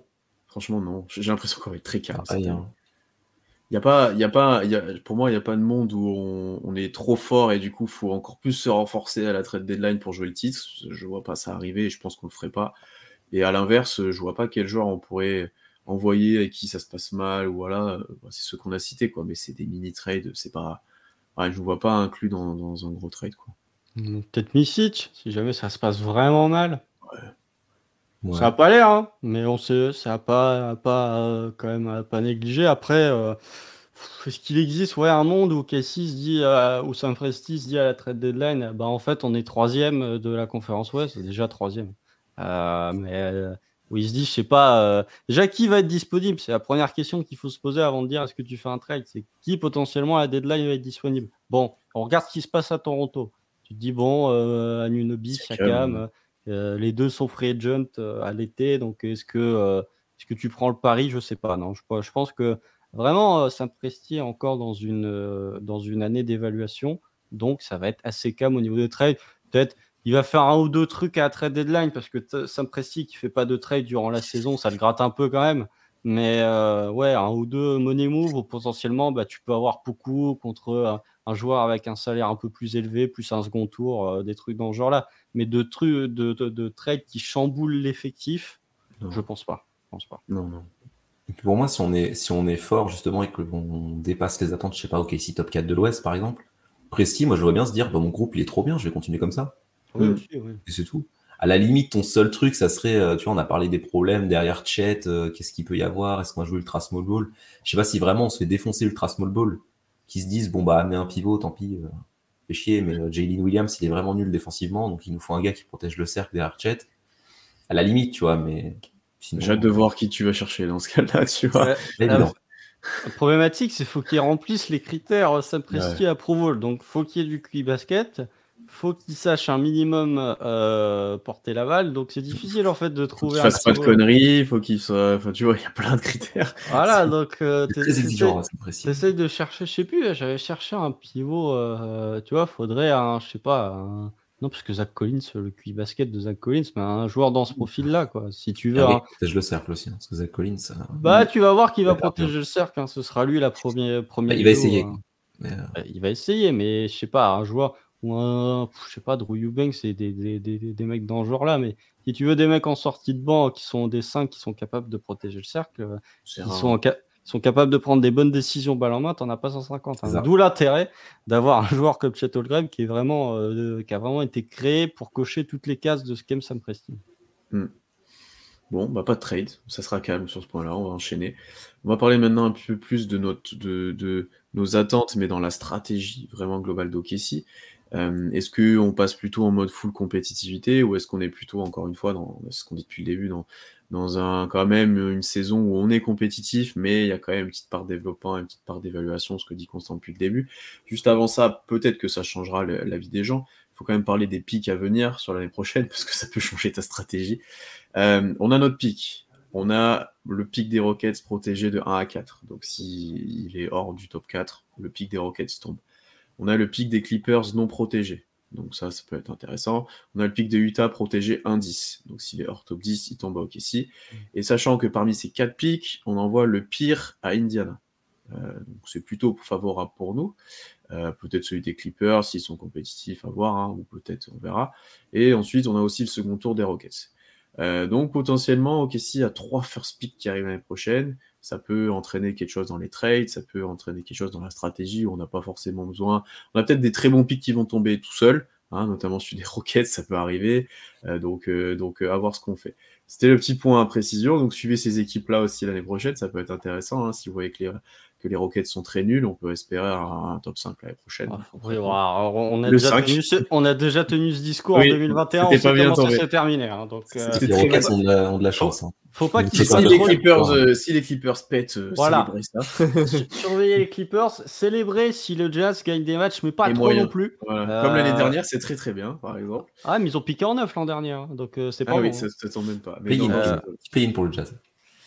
Euh, Ouais, pour- ça va être compliqué, mais après, chaud, euh, ça c'est plus limite pour euh, la stratégie de l'intersaison en soi. hein, Ouais. je, pense, je pense pas qu'il y aura de mouvement qui sera effectué durant la saison. Alors Indiana, tiens, je savais même pas que t'envoyais pire à Indiana, et du coup dans, dans ma tête j'essaye de faire le cheminement comment Indiana a réussi à s'intégrer dans le délire. je, regarderai, je regarderai pendant que vous répondez à, à Ah, ma mais question. ouais, faudrait Euh, euh, Est-ce que du coup, vas-y Constant, est-ce que toi tu l'as un petit peu dit, tu es dans l'évaluation l'année prochaine, mais est-ce que tu es quand même vraiment full compétitivité ou alors tu laisses un peu une place à, à, de la, à, de la, à du développement? Est-ce que des fois tu joues euh, comme Fede Nolt à 11 Ça, je sais que non, mais est-ce que des fois tu vas mettre un peu plus de Dieng pour le développer ou des choses comme ça? Ah, Rappelle-toi, en février, on avait fait un podcast compétitivité ou développement où j'étais déjà en mode full, en mode full compétitivité. Donc maintenant que tu as rajouté Chet Holmgren, Vassili Micic, euh, Davis Bertans plus une année de progression interne, je vais rester dans ce mode-là. Malgré tout, c'est plus au niveau des, attentes où je suis un peu tempéré en disant tu peux être dans une période d'évaluation tout en étant full compétitivité. Disons que euh, ce qui, qui en soi euh, dans, dans- la période d'évaluation, c'est Guidi, Chet, Jane Williams. Et disons que Kayson Wallace et Ousmane Dieng m'intéressent moins parce que je pense que si la très bonne équipe de Casey sera constituée potentiellement de Jane Williams, de Chet Holmgren ou de Josh Giddey, et que cette année, c'est l'année où, selon moi, tu dois déterminer lequel va sauter. Tu peux pas garder les trois, selon moi. Donc, de facto, pour moi, il faut dire, ou en tout cas te dire, OK, euh, Chet, prenons un exemple, Chet est vraiment beaucoup trop fort. Ça va être lui que je veux garder potentiellement dans un an si euh, je veux faire un transfert. Ou te dire, Josh Giddy, bah, en fait, il y a des négociations contractuelles à la fin de la saison. Est-ce que j'ai vraiment envie de m'engager sur la durée avec lui, avec ce qu'il a proposé durant la saison? Donc, c'est vraiment l'évaluation de savoir qui sera les joueurs qui vont accompagner chez Gaius Alexander parmi ces trois joueurs-là.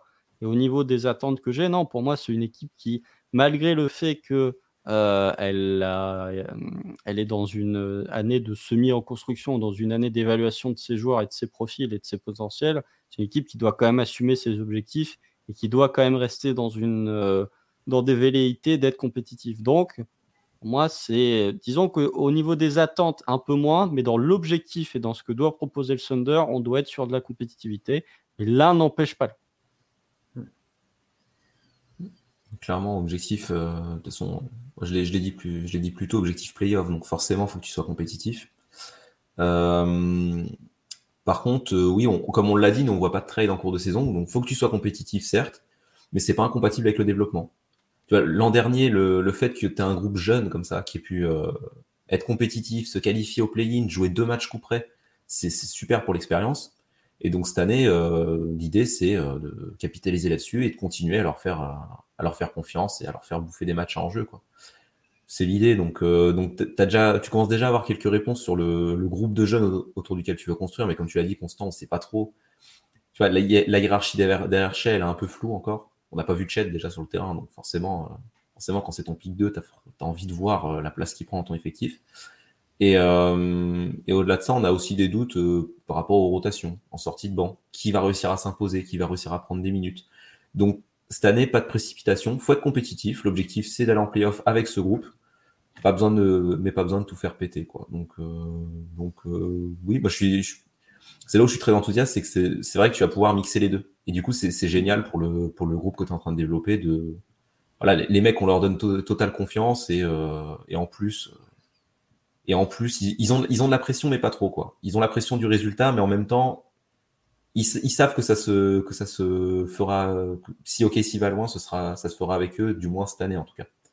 Donc, euh, voilà, c'est un genre de mix des deux. J'ai une réponse un peu un peu neutre là-dessus, mais on veut gagner, mais pas, mais aussi développer des joueurs. et développer des joueurs peut passer par euh, être compétitif et gagner des matchs.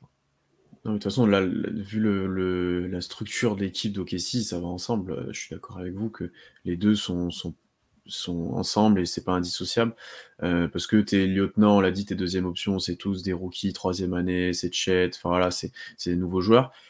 sur le banc, c'est très jeune et ce qui est important pour moi, c'est qu'ils sont tous dans un environnement favorable. Tu vois, un Jalen Williams et un Guidi, ils vont pouvoir se développer parce qu'ils vont avoir des ballons, un Chet parce qu'il y a des gens autour et qu'il a un rôle qui lui convient. Et même en sortie de banc, je suis pas sûr que développer un Kesson Wallace dans une équipe faible où il a beaucoup de ballons, ça soit bien pour lui. Je pense que c'est beaucoup plus intéressant de, de le développer, ben, il a un petit peu de responsabilité par la main. Par contre, défensivement, on le responsabilise, il joue avec des bons joueurs autour, il a du off-ball, même pour un Dieng. Je trouve ça intéressant euh, comment l'utiliser en pré-saison, où quand il rentre, il a un peu de ballon et tout, mais c'est un peu un électron libre. Mais par contre, il a des bons joueurs autour de lui qui peuvent compenser, qui peuvent l'aider. Et ça, je trouve ça très intéressant dans, dans le développement. En fait, au point où on en est de la reconstruction avec les joueurs qu'on a, t'es plus dans une méthode un peu archaïque où tu mets euh, les joueurs sur le terrain et vous dites bah, gagner de l'expérience et jouer.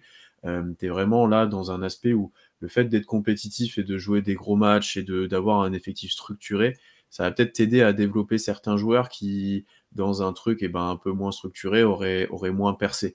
Euh, alors peut-être qu'ils auraient des plus grosses stats, peut-être qu'ils auraient développé des compétences, mais ils auraient été moins prêts au final pour euh, les échéances qui t'attendent et pour être dans le futur euh, des bons role-players, des bons joueurs sortis de banc, voire plus, hein, parce que là on est dans, la projection basse, hein, mais tu as, un monde où il y en a certains d'eux qui deviennent excellents et qui, qui, prennent une place dans le 5, etc. Hein. Donc non, je suis d'accord avec vous que tu dois avoir cet esprit compétitif ben parce que tu as l'équipe pour, parce que euh, au point où tu en es de ta reconstruction avec un chèque, etc., tu dois aller chercher des wins et tout. Mais peut-être que ton salut viendra petit à petit des joueurs euh, en sortie de banc, des joueurs que tu développes. Et c'était déjà le cas l'année dernière. On gagne beaucoup de matchs parce que tu as un J.J. Williams qui est bien plus fort qu'on espérait, tu Guidi qui continue. Enfin voilà, il y a plein de choses qui ont aidé au-delà de chez. Euh, donc il faut rester dans, dans cette optique-là. On est les meilleurs possibles, mais pas en faisant n'importe quoi, pas en se précipitant et en laissant toujours de la place aux joueurs pour s'exprimer euh, dans un contexte favorable, qui commençait d'être le cas l'année dernière. vous avez parlé du fait que euh, euh, ça pouvait se, la progression pouvait se faire via ces joueurs. Moi, j'ai l'impression que c'est surtout un, schéma que tu peux appliquer à Chet, Giddy et J-Dub et que Kesson Wallace et Ousmane Gang sont un peu en dessous.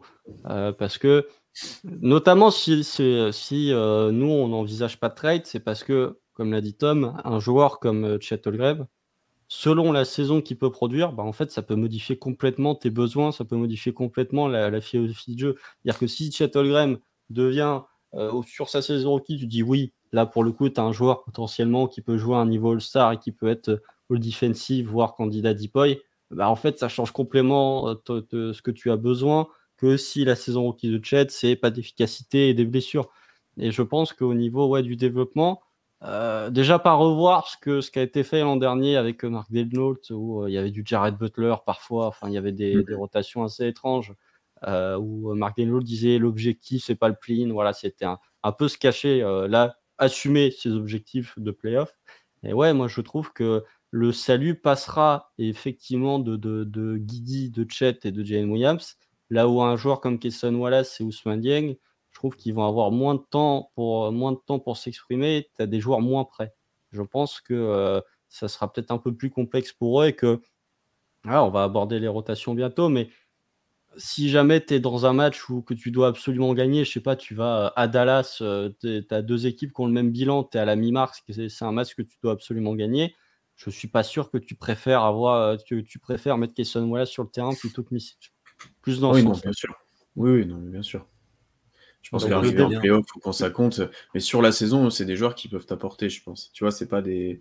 C'est pas un coup d'épée dans l'eau où tu dois les faire jouer parce qu'il y a que eux, quoi. C'est vraiment des Ah joueurs oui. qui, pour moi, peuvent être performants. Mais c'est- là où je me dis que Dieng et Kesson Wallace, voilà, sur, sur des matchs coup près, potentiellement, ils peuvent pas être utiles. Là où des joueurs qui font partie de ta reconstruction, comme le trio, peuvent être des joueurs qui te font remporter le match. Après, Misic, c'est un rookie. Hein. Il y a du développement à faire sur la. NBA. Est-ce qu'il participera, là. participera-t-il au Rising Star Ah bah, Challenge attends, on comme, en parlera euh, peut-être après. On en parlera peut-être après. Il y avait un mec de 32 ans aussi qui avait participé au Rising Star euh, il y a de ça quelques années. Mais euh, ouais, c'est. Disons que, que- Et puis aussi, tu as des joueurs qui commencent à mûrir, comme l'a dit Tom, quand tu as, joué deux matchs de play-in. bah, des joueurs comme Guidi, comme euh, Jane Williams ont une semi-expérience. Parce que c'est bien d'être jeune, mais si tu commences à avoir du kilométrage, ça compte même encore plus que euh, ton âge sur le parquet. C'est-à-dire que euh, même si Josh Guidi a 21 ans, il a beaucoup plus d'expérience que Jack White qui en a 25. Donc, euh, compétitivité, bien sûr, mais évitons de revoir ce qui a été fait l'an dernier où tu as des rotations à 12 alors que c'est des matchs qu'il faut absolument que tu gagnes dans la course au play-in ou potentiellement pour le dernier spot qui qualifie directement en playoff. Faudrait, c'est vrai que les matchs compétitifs, faudrait voir l'évolution qu'a eu Shea. En saison rookie, il a joué une série de playoffs. Mm. Faudrait voir à quel point ça lui a rendu service dans son développement. Bon, je sais pas si ça peut se. Bah, vu le développement qu'il a eu, si tu ça veux, mais- ça a mais- servi, je pense. Genre, rookie, rookie était quoi? Il était à 10 points et sophomore 19, un truc comme Ouais. ça. Il y a une Ouais, bah après, c'est pas les mêmes responsabilités, mais disons Ouais, que c'est trop différent. de, de ce qui ressort, si tu, de ce qui ressort euh, de Shea, si Shea il devait citer euh, trois mentors, visiblement c'est Avery Bradley, Patrick Beverley et euh, Chris Paul. Donc euh, disons que ça aide bien, même pour un développement de jeunes, d'être dans un contexte compétitif. Euh, parce qu'au moins tu acquiers de l'expérience et notamment si Shea est un aussi bon leader, c'est parce qu'il a eu des bons leaders aux Clippers, euh, qu'il a eu une année de formation complète par Chris Paul. Bon alors Chris Paul, ça n'a pas trop marché sur Darius Baisley. hein. Euh, on va pas, on va pas se le cacher, c'était lui un peu le, enfin c'était c'était ces deux-là, euh, ces deux protégés. Mais euh, oui, effectivement, si tu es jeune et tu arrives dans un contexte compétitif, ça peut aider parfois à être un, un joueur un peu plus euh, cadré et un peu plus propre. Ça. En plus, Shea, il a eu deux contextes différents. quoi. Plutôt, Mm. C'était plutôt un profil défensif euh, aux Clippers, et, alors qu'au Thunder, c'était bah, c'était le meilleur scoreur, je crois. Donc, ici. Oui, c'était le meilleur marqueur. Euh, donc ouais, voilà, c'était pas, c'était pas exactement la même chose. Et comme tu l'as dit, il était, il était cadré. Et c'est ça que je trouve bien. Par, par exemple, tu vois, un Kayson Wallace, je trouve que Presti a drafté un peu, un peu aussi un profil qui, qui matche bien là-dedans. Un profil cadré qui va aller dans, dans un rôle qu'on Mm. lui donne, etc. Là où il y a quelques années, bah déjà quand on draft Guidi, on n'est pas compétitif et Guidi, tu as envie de, de voir ce que ça donne parce que tu te dis est-ce que ça peut être un joueur dominant, etc. Il y a plein de trucs à tester. Même encore avant, quand tu draftes beaucoup, tu sais que tu vas pas être compétitif, donc tu te dis bon bah c'est un joueur un peu expérimental, on va tester des trucs. Presti, Oui, il a un peu adapté sa manière de drafter aussi au, au niveau de Casey. C'est un choix de plancher, ok, ça, voilà, ça, ça, c'est Mm. sûr. Ouais, concrètement. ouais. D'accord. Bon, passons maintenant un petit peu au, au- au truc un peu plus drôle à faire. C'est les rotations, les cinq majeurs, les line-up. Euh, messieurs, on va déjà donner chacun nos rotations que l'on ferait si on était Marc Denault euh, à l'aube de la saison. Je rappelle, 240 minutes à donner. Euh, Ah, t'as mis les minutes aussi Attends. Ah bah oui Ah ouais, ah, bah, euh, faites vos trucs, je vais, je vais- Ah, Bien sûr, comme chaque année, il faut donner les minutes. J'avais les rotations, j'avais plus Tom, les est-ce que minutes. t'as- toi, t'as- est-ce que tu as fait les minutes, euh, toi, Tom? Ah oui, j'ai les minutes. Ah bah vas-y, je, je te laisse C'est- commencer. Vas-y, énonce-moi un Ah, petit peu ta c'est un peu rotation. galère à faire. hein. Ah oui, c'est Alors. très. Est-ce que, est que je peux dire mon 5 Parce que c'est vrai que le 5 majeur, on n'a pas trop On de. peut déjà partir sur le 5, je pense Ouais. qu'on aura euh, tous les trois le même. Bon. Josh Giddy, chez Gijus Alexander, Lugensdort, Jalen Williams, Chetam Green. Je pense qu'on aura bien. le même. Niveau minutes, on bat 35 pour Shea. Ça pour le coup. L'année euh, dernière, ouais, voilà. 32 pour J-Dub et 32 pour Giddy. ok. Euh, 28 pour Chet. J'aimerais bien, peut-être pas le cramer direct 32 minutes, tu vois. Le... Il vient d'arriver, c'est... techniquement, c'est un rookie. Bon. On en pense Je suis pas sûr qu'il les ait les 33 et les 35 minutes dans les jambes en plus, honnêtement. Ouais, voilà. Donc 28, je trouve ça pas mal, selon les matchs, tu veux, selon les matchs, tout ça, euh, Mhm. le devoir. Et j'en donnerai 26 à Dort, donc un peu moins de temps de jeu que, le- que l'an dernier. Ok. Euh, parce que j'ai une rotation à 11, que Constant Ah, m'a accordé, Attends, on va- on va s'arrêter- on va s'arrêter au 5. Moi, j'ai presque exactement la même chose que toi, peut-être une ou deux minutes en moins euh, à certains, et j'ai un peu plus de temps de jeu à Dort. Par contre, je lui mets 30 comme l'année dernière, euh, même, euh, même avec l'aspect défensif. Par contre, sur le reste, j'ai donné 28 à Chet, 30, ouais, je suis exactement comme toi. Et effectivement, je mets un peu moins de Chet parce que bah, rookie, euh, quand même physiquement, c'est pas le joueur le plus prêt, même si ça va bien mieux. Euh, peut-être qu'il y aura des fautes, peut-être qu'il y aura plein de choses, donc euh, je le mets, je lui donne 28 minutes aussi, le temps de se former. Après, si tout va bien, on monte, on monte, on monte, hein, effectivement. Euh, voilà. Constant, est-ce que toi sur le 5, tu es plutôt d'accord ou tu des choses un peu différentes? Non, non, bah le 5, euh, c'est- Guidi chez Dort, j'ai Chat. hein, je suis en train de calculer les minutes, j'ai trop de minutes. Mais non, sur le 5 majeur, en tout cas, ça, ça bouge pas. Euh, effectivement, je suis pas sûr. Je pense pas que Chet aura 35 minutes dans les jambes, en tout Mm. cas au début. Euh, et puis même pour les pivots, jouer 35 minutes, euh, ça n'arrive- pas à tous les pivots. Après, non, le 5 majeur, c'est c'est le 5 majeur. C'est le, le- c'est là où, où réside le moins d'incertitude, on va dire. En tout cas, à l'Opening Night, c'est que tu auras ces 5 gars-là. parce que c'est très complémentaire en soi. hein. Peut-être sur le shooting, tu as, un peu plus- t'as un peu plus de réserve où tu te dis on ne sait pas trop ce que ça va donner, mais en termes de, de défensivement, de polyvalence offensive, tu peux quand même faire pas mal de choses. Donc oui, ce 5 majeur-là est assez euh, difficilement délogeable, que ce soit en début ou en fin de saison. Hmm, Ok. Parlons du banc maintenant, c'est là que ça va devenir beaucoup plus intéressant. Euh, bah, Tom, je te laisse commencer avec ta petite rotation à 11 du coup. Alors, ma rotation à 11, qui est une rotation de début de saison. Parce qu'en fin de saison, tu essaies de réduire à 8 ou 9, évidemment. Mais là, on arrive à l'opening night. Donc, j'ai 22 minutes pour Kenrich, c'est-à-dire le tarif habituel.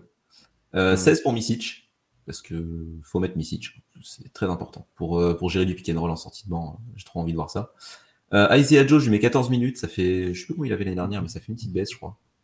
Ah oui, oui. Il était à 19 l'année dernière. Je mets un peu moins. Euh, il va peut-être être un peu plus attendu. Euh, 14 pour J. Will aussi, parce qu'il faut un pivot derrière Chet et que c'est mon, c'est mon pivot backup. Et du coup, je donne des minutes à Dieng et Wallace. J'en mets 11 à Dieng et 10 à Kayson Wallace. Et Dieng, pour, pour préciser, parce que Kayson Wallace, il va défendre sur les guards, quoi. En gros, c'est pas. C'est plutôt facile à projeter. Mais Dieng, moi, je vois plus poste 4-5. Parce qu'il manque des minutes au poste 5 et j'ai bien envie de tester euh, du Dieng ou du Kenrich euh, à ce poste-là. Bah, pour l'instant, en tout cas, il était euh, backup fort. C'était l'un des premiers joueurs à rentrer derrière J-Dub, donc ça va dans cette voie-là. Ok, moi je t'avoue que c'est des choses assez proches de toi et, j'ai pas mis Dieng parce que voilà, je voulais mettre que 10 joueurs, mais euh, globalement, je pense que ta rotation 11 va se rapprocher de celle de Degnault. Euh, juste moi, j'ai un peu plus de temps de jeu à Wallace qui, qui a l'air d'avoir gagné un peu le respect et du temps de jeu parce que quand tu vois que c'est lui qui start quand Shea n'est pas là ou autre, enfin voilà, je lui donne une quinzaine de minutes. Je donne plus à Misic par contre, euh, on verra après, mais je suis très chaud sur voir comment il va évoluer avec les autres et tout. Je lui donne plus d'une vingtaine de minutes. Euh, Joe une quinzaine, Kenrich 18, Jeline une quinzaine, et voilà, tu as fait le tour en fait sur une rotation à 10. Effectivement, moi j'ai noté que en plus de ces joueurs-là, tu devais potentiellement par passage inclure du Dieng, inclure du Wiggins, inclure du Bertans euh, quand tu as besoin, quand tu as des blessés, euh, qui sont qui toquent à la porte en fait. hein. Je pense que pour moi, ces 13-là, ils sont susceptibles de jouer. Et je vous avez vu, j'ai pas inclus beaucoup. Euh, c'est la première, c'est la première fois dans les quatre previews peut-être que j'ai mais voilà, euh, je suis là, je suis obligé. Mais euh, ouais, sur ces 13 là, par contre, pour moi, ils vont avoir du temps de jeu à un moment, euh, même si je les ai pas inclus dans les rotations. Constant, est-ce que tu as eu le temps de finir, toi t'étais- Ah oui, oui, mais du coup, moi j'ai fait minutes, ça fait pile 240 parce que là vous avez Oui. fait un, un peu plus approximatif. Moi ça fait. Ah non, non, moi je 200. peux te citer pour que ça 140, fasse 140, mais c'est pas très intéressant de dire 17 ou 18. Voilà, Si, c'est intéressant, je trouve, parce que ça, ça, ça détermine bien euh, comment tu envisages ton banc. Bon, du coup, j'ai mis euh, Josh Giddy titulaire avec 30 minutes de jeu. J'ai mis évidemment chez Gidius Alexander avec 35 minutes. hein. Euh, allez, tu vas, tu vas faire un petit peu de kilométrage chez, ça va te faire du bien. Euh, Dort, j'ai mis 30 minutes. Pas s'en passer pour l'instant défensivement, euh, même si voilà, il va nous frustrer. On en parlera quand on fera le- le- les attentes individuelles. J'ai mis 32 minutes à Jane Williams. C'est le deuxième joueur qui joue le plus. Euh, c'est le joueur qui joue le plus après Shea. J'ai mis 28 minutes à Chet au début, hein, avec un, temps de jeu qui peut potentiellement augmenter, mais j'ai pas envie de le cramer dès le début de saison. J'ai aussi envie de surveiller comment il va se comporter physiquement et comment il va répondre physiquement à l'enchaînement de matchs et à l'enchaînement euh, physique, sachant qu'il va jouer pivot et je pense qu'il sera quasiment tout le temps utilisé en tant que pivot, donc pas trop le cramer. Au niveau du banc, mon sixième homme, c'est Misic. J'ai mis, j'ai donné 21 minutes à Vassili Mhm. Misic. Euh, J'en donne 19 à Zaya Joe parce que j'ai quand même envie d'utiliser Zaya Joe. Ça peut augmenter, ça peut descendre. Après, évidemment, hein, ces minutes-là, elles sont euh, en fonction de qui est performant dans le match ou pas. hein. On sait que Marc Denlaut a jamais de rotation euh, fixe. Et même nous, si on était à la place de Marc Denlaut, on ferait pas ces rotations fixes-là non plus. J'en mets 14 à Kesson Wallace pour le juger parce que j'attends de voir ce que ça donne. Je suis pas convaincu non plus qu'il soit excellentissime, mais je pense qu'en fonction du niveau et de Missy et d'Ajajo, c'est plus de joueurs que j'ai envie de voir sur le parquet que Kesson Wallace. En tout cas pour l'instant, surtout que je donne pas mal de minutes à Dort et que les minutes jointes de Kesson Wallace et de Lou Dort, j'ai un peu peur. J'en donne 20 à Kenrich, euh, bien évidemment, parce que Kenrich, euh, il a ses 20 minutes annuelles, il va faire de- des bons trucs. J'en donne 12 à Jane Williams, euh, qui c'est pas beaucoup en soi, mais euh, ça fait euh, 40 minutes en gros sur le poste de pivot qui sont occupés par Chet ou par euh, Jane Williams. C'est à 8 minutes de spot ball avec euh, du Kenrich, je trouve ça intéressant. Tu peux faire euh, plein de choses euh, différentes. Je donne pas de minutes euh, potentiellement à Ron Wiggins, je donne pas de minutes, en tout cas tous les soirs à Davis Bertens. Donc euh, plus dans ce range-là, pour moi, rotation à 10, c'est les 10 qui peuvent craquer la rotation. Euh, après, au niveau des minutes, euh, c'est très compliqué d'en donner à Ousmane Dieng, c'est très compliqué d'en donner à Bertens, à Wiggins, sans réduire les minutes des autres. Euh, déjà que là, j'en donne 14 à Kesson Wallace et j'en donne 12 à euh, Jane Williams. Euh, vous comprenez que euh, c'est difficile d'insérer d'autres joueurs dans la rotation. Donc une rotation à 10, euh, et pour un roster que je trouve, ma foi, assez équilibré quand tu regardes les noms sur le papier, les capacités qui peuvent être faites. On a un très bon roster. Honnêtement, je suis assez content de, de ce qu'a pu Sur être le papier, en tout cas. Ouais. Il est Bon, dur on est plutôt- Oui. Moi, j'ai galéré à mettre Wallace, par exemple. hein. J'ai réussi à lui donner un peu de place, mais. c'est- t'es obligé, je pense. hein, c'est un pick 10. euh, Mais, on est plutôt d'accord dans la globalité. Peut-être que certains auront plus de Dieng, etc. Et ça s'entend totalement, euh, honnêtement. Et on verra selon effectivement les performances, les blessures, euh, comment ça tourne, les besoins aussi. Sur certains matchs, on sait que Desnault n'est pas, n'a pas du mal à, à changer ses rotations, ses 5. Voilà, ça, c'est d'ailleurs, c'est plutôt cool par rapport à Ah, je suis pas sûr que je suis pas, je suis pas sûr que le 5 bougera contre. Non, non, le 5 bougera pas. hein, mais, euh, sauf si t'as un blessé et que tu sais pas trop qui Ah oui, mettre. ah ça, tu- oui. tu- voilà. Euh, mais d'ailleurs, voilà, pour, pour les 5, d'habitude, on fait les 5 en début de saison, en fin de saison. Je pense que là, ça sert à rien, on le sait. Euh, c'est la première fois qu'on a une stabilité comme ça et qu'on estime ça. D'habitude, il y a toujours des mouvements dans tous les sens. Là, c'est plutôt cool. Euh, mais ce qu'on peut faire, par contre, c'est quelle rotation lui Degnaud va nous proposer? Est-ce qu'elle est proche de ce qu'on a, ce qu'on a dit tous les trois, ou est-ce que vous voyez des petits changements? Il y aura Dieng dans la rotation. Moi, je pense qu'elle se rapproche Moi, beaucoup du coup, de et- top, Oui. je pense. Et moi, j'ai mis que 26 minutes à Dort. Je pense qu'il va lui mettre ses 30. Ouais, par contre, Moi, je mettrais un- ouais. Moi, je mettrais un peu moins parce qu'on a vu des matchs de Dort où il jouait 22-24 minutes parce qu'il jouait pas en deuxième mi-temps et qu'offensivement, c'était trop dur. Ça va peut-être défendre de qui, qui, qui dépend de qui est en face, parce que si tu joues contre Dallas, il va jouer toutes les minutes. de Ah bah oui, par contre, là, il sera euh, Il n'y a pas de souci. Moi, je pense qu'il va, je pense qu'il s'approche un peu de ce qu'a fait euh, Constant, 30 minutes à Guidi. J'ai Oui. mis 32, tu vois. Je pense que ça sera un peu plus bas. Je pense qu'il y a- j'aimerais- Je pense qu'il y a des soirs où Guidi va en jouer 34 comme des soirs où il va en jouer 24. C'est ça. Où il sera sanctionné comme l'année dernière. Ouais. J'avoue que j'aimerais bien le Au faire. Meilleur. Il, il sera et qui joue beaucoup. Quoi. Euh, mais ça peut être intéressant après de voir par contre euh, en playoff, peut-être plutôt maintenant, qu'est-ce Ouais, que en ça play-in. serait pour vous les en En play-in. En play-in, qu'est-ce que ça En serait pour NBA. vous les, les, les rotations un petit peu euh, On va pas faire le 5 qui finit les matchs parce que c'est potentiellement le 5 majeur ou peut-être euh, Oh. avec un autre joueur. Ah. Je dis potentiellement. Mais on peut avoir un Misic, on peut avoir euh, voilà, je On pense. peut avoir Kenrich, on peut avoir Zaya Joe. Je pense que, hormis Jane Williams, euh, les quatre, en tout cas, moi que j'ai cités, peuvent finir des matchs en fonction de Ouais, leur performance. Donc c'est voilà, globalement on est c'est très ouvert, mais c'est peut-être plutôt disons, une rotation vraiment compétitive. Euh, t'as un match à gagner, t'es en play-in, t'es en play-off. C'est quoi votre votre rotation? Apparemment on n'avait pas neuf joueurs pour jouer en play-off d'après certains journalistes, mais on va essayer de voir ça. Est-ce que qu'est-ce que vous ferez vous dans ce cas Bon le 5 majeur il bouge pas, ça voilà c'est fait. Ouais. C'est plutôt en sortie de banc du coup. Est-ce que vous adaptez les choses? Missy, Joe, Kenrich et Kesson, voilà, potentiellement en fonction de ce qu'ils proposent. Moi, genre- où- Short Jalen la rotation. Moi, je, je- je- on fera les attentes individuelles, mais je, je, je Ouais. ferais vraiment pas confiance à Jalen. Je suis très sceptique sur sa saison. il, il a été Ah. bon l'année dernière. hein. Oui, mais il y avait quand même des limitations défensives euh, qui étaient pas mal comblées par la réussite au shoot. Et on verra si la réussite au shoot, euh, qui sortait de nulle part, se prolongera l'an prochain. C'est plus ça où je suis inquiet. Mais ouais, euh, s'il faut faire un match à, à gagner, Missy, Joe, Kisson Wallace, Kenrich, euh, et avec tu bombardes les minutes de chez et potentiellement de Chet et de J-Dog. Tu peux avoir un Wiggins qui pop sur un, des matchs comme Oui. ça. Oui. Mais un- après, Kesson Wallace, pour moi, s'il confirme, euh, s'il arrive à montrer qu'offensivement il peut apporter, euh, il peut être devant Joe dans des matchs comme ça parce qu'il défend, vois, je, je pense. Euh, mais par contre, tu réduis, effectivement, on se réduit à 8 ou 9 dans la rotation. Et t'as un Kenrich qui nous a terriblement manqué l'année dernière qui va faire du bien. Pour moi, il y a un monde dans lequel tu mets Kenrich, Misic, point barre. C'est tout. Tu joues à 7. Oh non, il jouera jamais à sept. Match coup près, Ouais. euh, match coup près, les gars. Ah, c'est hein. C'est pas, c'est Attends, pas l'année dernière, on a hein. fait. Ouais, l'année dernière, on a mis du Lindsey Waters. euh, parce Ah, mais que l'année dernière- on Ouais, leur a donné 5 minutes. La vraie rotation, t'avais 6 joueurs. hein. Ah, mais il T'avais compte le cinq 5 plus minutes. Tu les fais rentrer. Normalement, c'est- c'est 12 Ok, tu- minutes tu pour être minutes. en rotation. mais, Ouais, euh, mais en 5 minutes, tu peux faire partir ton équipe pour la faire gagner. Hein. Ah oui, bah, demandez aux Celtics, c'est Malcolm Brogdon, euh, globalement. Bah ouais. Mais ouais, c'est. pff, Je sais pas. Non, non. peut-être- Et les coachs qui jouent à 7, en plus, il y en a de moins en moins. Euh, Ouais, mais sur un match coup près. Même sur un c'est match coup surtout près. ça. Hein. Mike D'Antoni n'est plus, donc. euh, Enfin, n'est plus. euh, Il est toujours vivant, hein, heureusement, mais euh, il est plus coach NBA, donc ça marche plus. Euh, Denver, il était à combien? Den- Denver en finale, il était à combien de joueurs? Bah, il y avait Christian Brown, il y avait euh, Bruce Brown. euh, Parce que il jouait plus sur la fin. hein.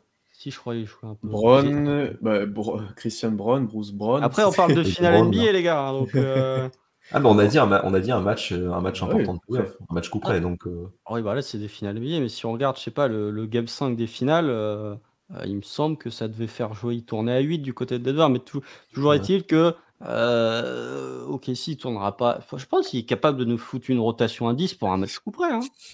Après, l'année dernière, il nous a rassuré là-dessus sur le play-in où il a quand même bien cuté dans les rotations. hein.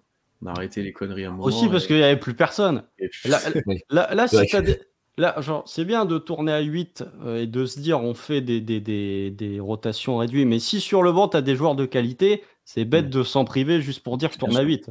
Si t'as- si t'es comme l'Enix par exemple et que tu as l'un des meilleurs bancs NBA, bon, leur banc c'était globalement c'était Emmanuel Quickly, c'était euh, Hartenstein, enfin c'était Josh Hart, c'était ces trois joueurs-là. Si tu as trois joueurs excellentissimes, voire quatre joueurs excellentissimes en sortie de banc, utilise-les. Juste euh, si tu as, si t'as quatre joueurs qui font partie de ton banc et qui sont nuls, oui, là pour le coup, tu peux, tu peux tailler dedans. Mais s'ils sont bons, autant les utiliser.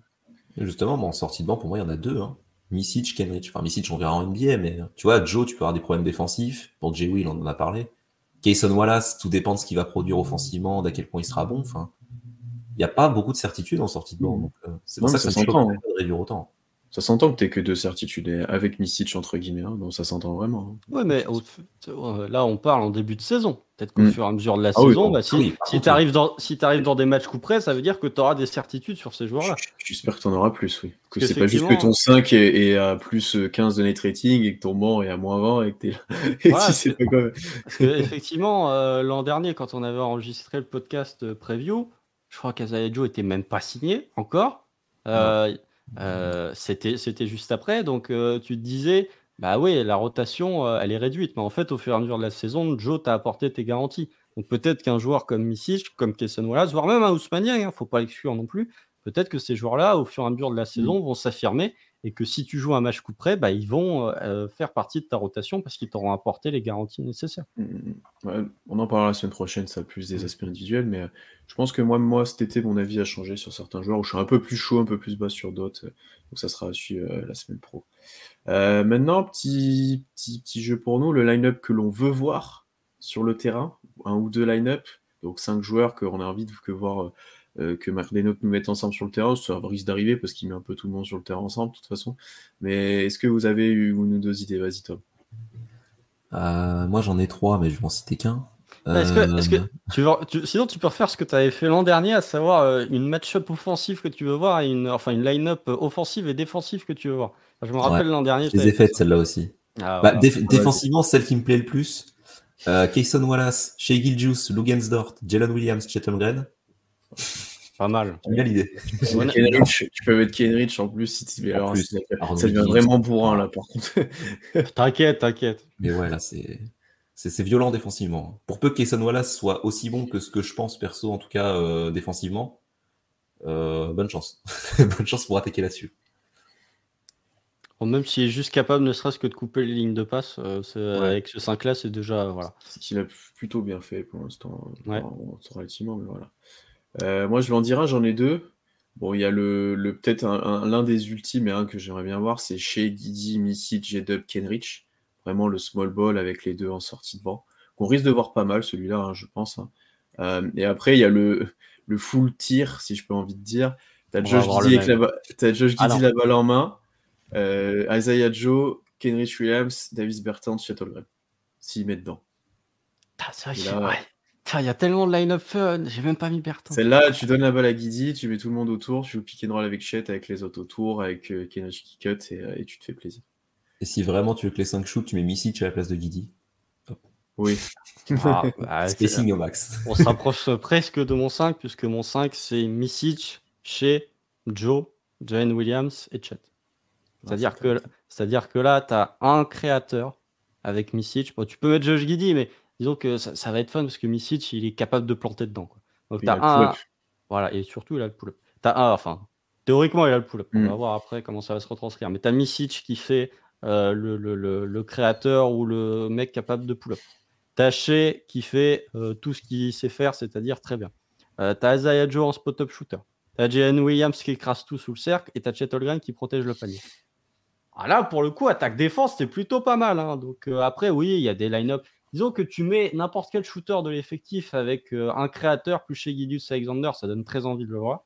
Euh, même le banc en soi, hein. enfin le, la line-up du banc, tu mets, euh, je sais pas, genre, tu dis euh, on, on, on stag, on, on- merde, j'ai plus le terme en français. Ouais, on se sépare, mais de sorte à ce qu'il y en ait toujours un des deux qui soit sur le terrain, où euh, tu staggers les minutes, je sais pas, de Shea ou de Jalen Williams, et tu te retrouves avec un 5, euh, c'est Misic, Kesson Wallace, euh, euh, Jalen Williams, Davis Bertans, ou avec euh, Chet Holmgren, ça peut être intéressant aussi. hein. Même les line-up au niveau du banc, je trouve que vraiment le trio Misic, Joe, Kesson Wallace, c'est très complémentaire.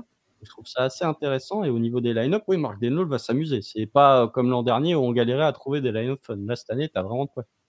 Et même ton line-up full banc, et ça pourrait marcher en plus. euh, donc, euh, J'ai mes réserves sur Jeline, mais bon, effectivement, euh, dis- ah, je sais pas, si Ousmane Dieng se, se confirme en tant que poste 5, tu aurais Jeline, tu Ousmane Dieng en 5, ouais, t'as- mais je pense pas qu'il y aura des line-up full bench, je pense qu'avec euh, avec, euh, Shea, Guidi, euh, Jalen Williams et Chet, quand les 4 jouent, pour moi, tu dois toujours en avoir minimum 2 sur le parquet tout le temps.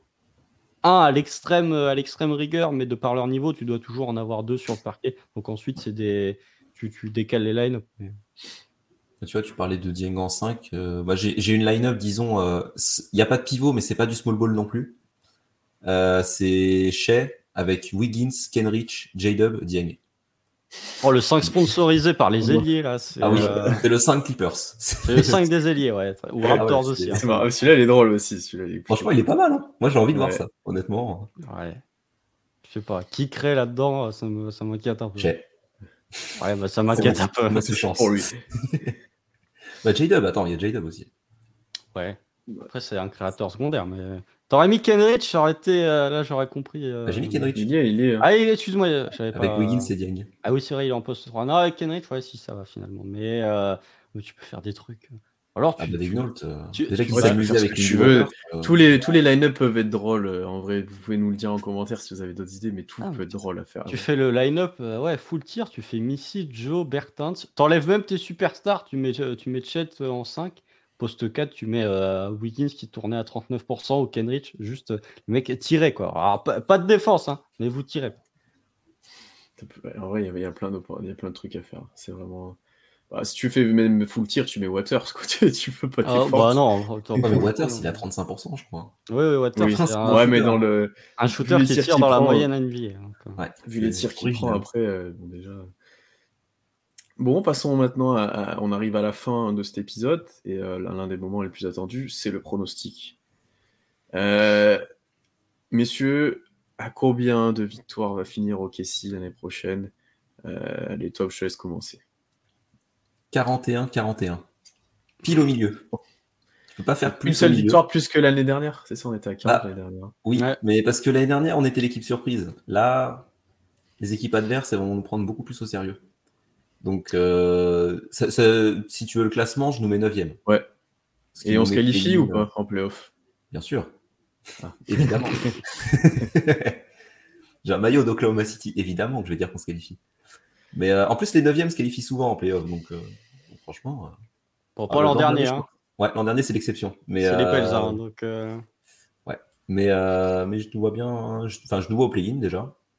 Playoff, ça me paraît un peu trop haut quand même. Même si, si ça clique bien, écoute, le top 6, c'est pas inenvisageable non plus. hein, mais, mais voilà, je nous vois au play-in. Je, je nous vois dans une course où on pourrait finir 11e et être à la place du con. Mais, euh, mais je sais pas, avec la continuité qu'on a, euh, le, le jeu collectif qu'on a qui est plus au point que les adversaires que je nous vois, euh, que je nous vois à part peut-être le jazz. Mais euh, parce que- le Jazz et le jazz, ils ont, partie de la course. hein, C'est la question aussi. moi, je les, moi, je les mets dedans, j'avoue. Après, le, le Jazz, le problème, c'est qu'ils ont des, ils ont quelques manques. C'est plus au niveau de l'effectif qu'il peut y avoir des questions. Alors qu'au KC, il y a beaucoup de, tu vois, on vient, on vient de s'amuser à faire plein de rotations. Au KC, il y a tellement de possibilités de rotation pour Degnault, en plus, qui est, qui est vachement un coach qui est assez inventif. Ça, ça peut nous, ça peut nous sortir de quelques matchs. Donc, euh, ouais, 9ème, 41 win, on va au play-in. Évidemment qu'on gagne. ouais. Alors la, la question c'est, puisque KC est dixième, qui passe en dessous? Alors, moi, les Mavs, je les mets pas en play-in. Qualifiés- projet pète. Ils sont onzième? Euh, ouais, le projet pète, euh, voire 12. Je te dis, le Jazz, moi, je les. Ah Regarde, non, non, non, non, ils peuvent Ah, pas être Mavs, que l'an ils- dernier. Eh, regarde, laisse, laisse Mavs, qui, tu, qui, qui- qui tu mets derrière? Vas-y, euh, faut laisser faire. Euh, Mavs et Pels. Pels, je les mets 10. Parce qu'en fait, les Pels, le... je sais pas, j'ai un mauvais. Tu vois, euh, autant on, on est- on était tous très contents de voir Willie Green, euh, la première série de playoffs, ça jouait bien, etc. Le début de saison dernière, c'était euh, c'était l'éclate.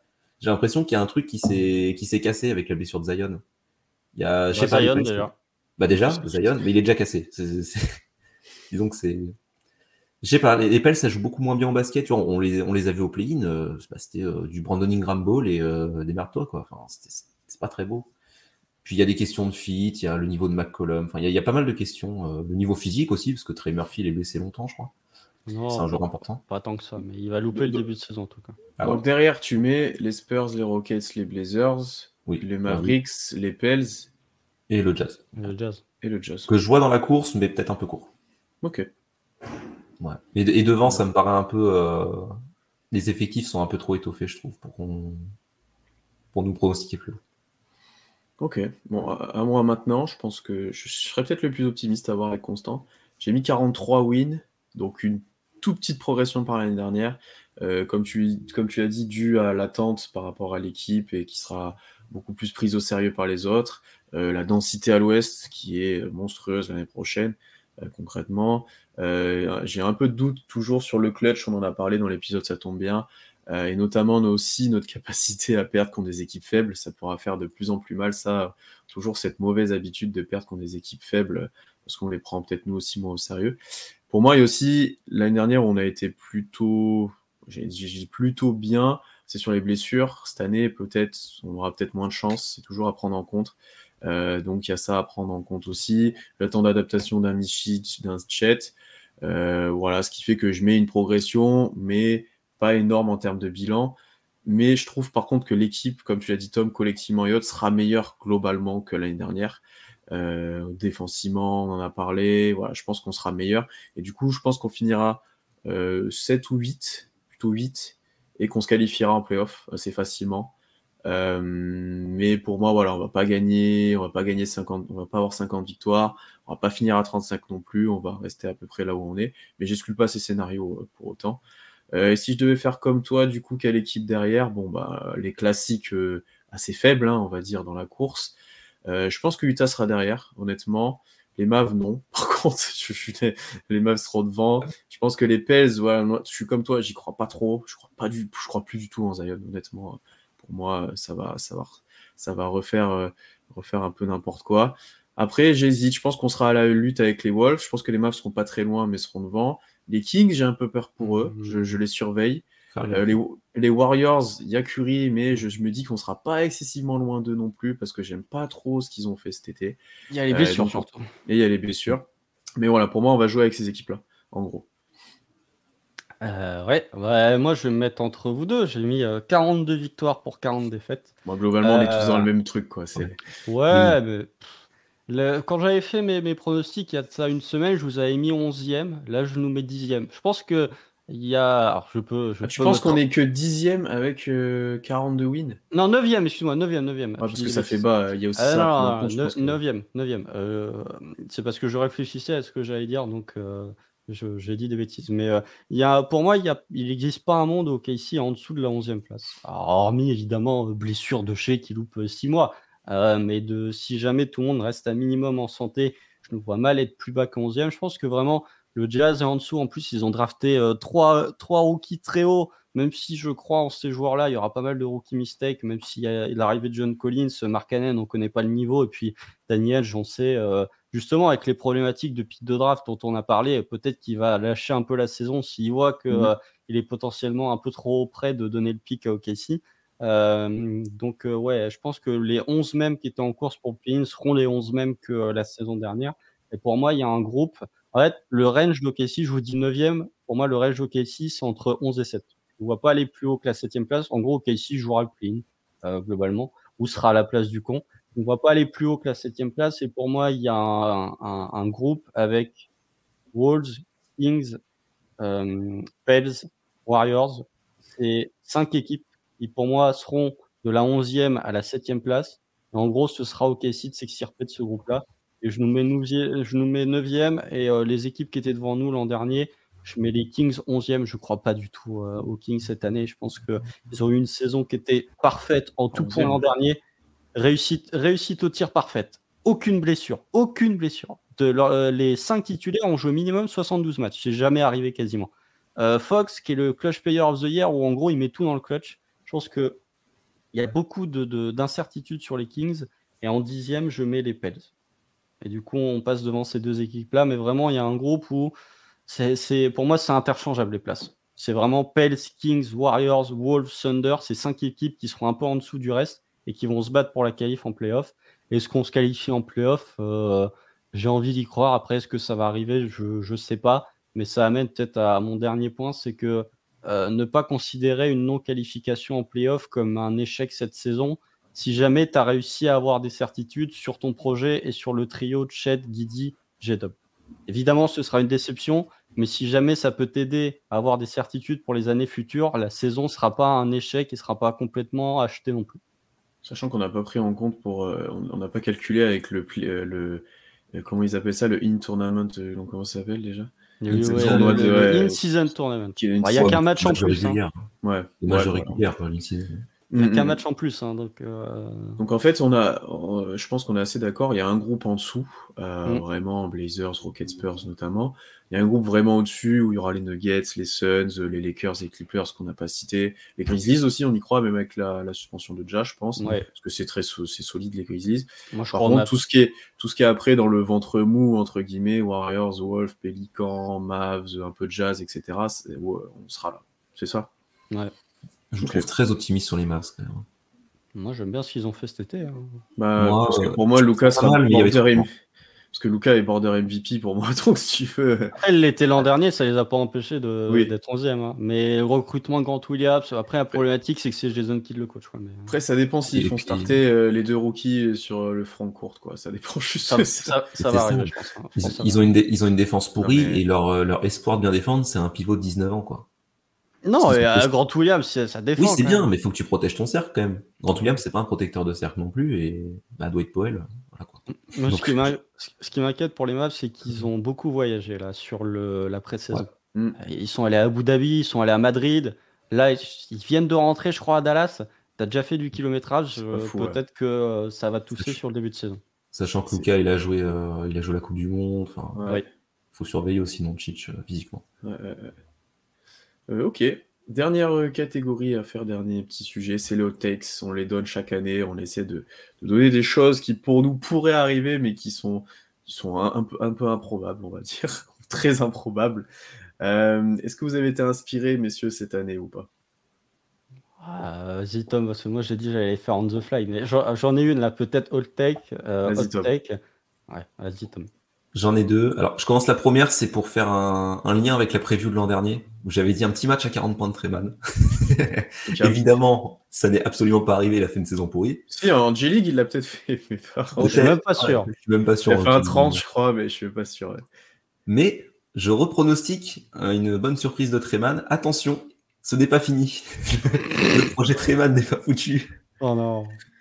Euh, non, mon, mon seul, euh, mon seul, enfin le seul espoir pour Treman que j'ai, mais je le mets quand même dans les hot takes, on sait jamais. C'est Isaiah Joe qui avait surchauffé l'an dernier et ça se passe un peu moins bien cette année. Et Treman se met à rentrer des tirs. Et là, vu que Treman défensivement, c'est pas moins bien que Joe, c'est peut-être même un peu meilleur. Bon là, j'allais dire qu'il pouvait apporter de la passe, mais pas trop. Mais il peut un peu attaquer le cercle, etc. Même s'il faut qu'il apprenne à finir. On sait jamais. Treman l'an dernier, c'était vraiment catastrophique. Mais vu qu'en saison rookie, il a montré vraiment des choses, euh, des choses intéressantes.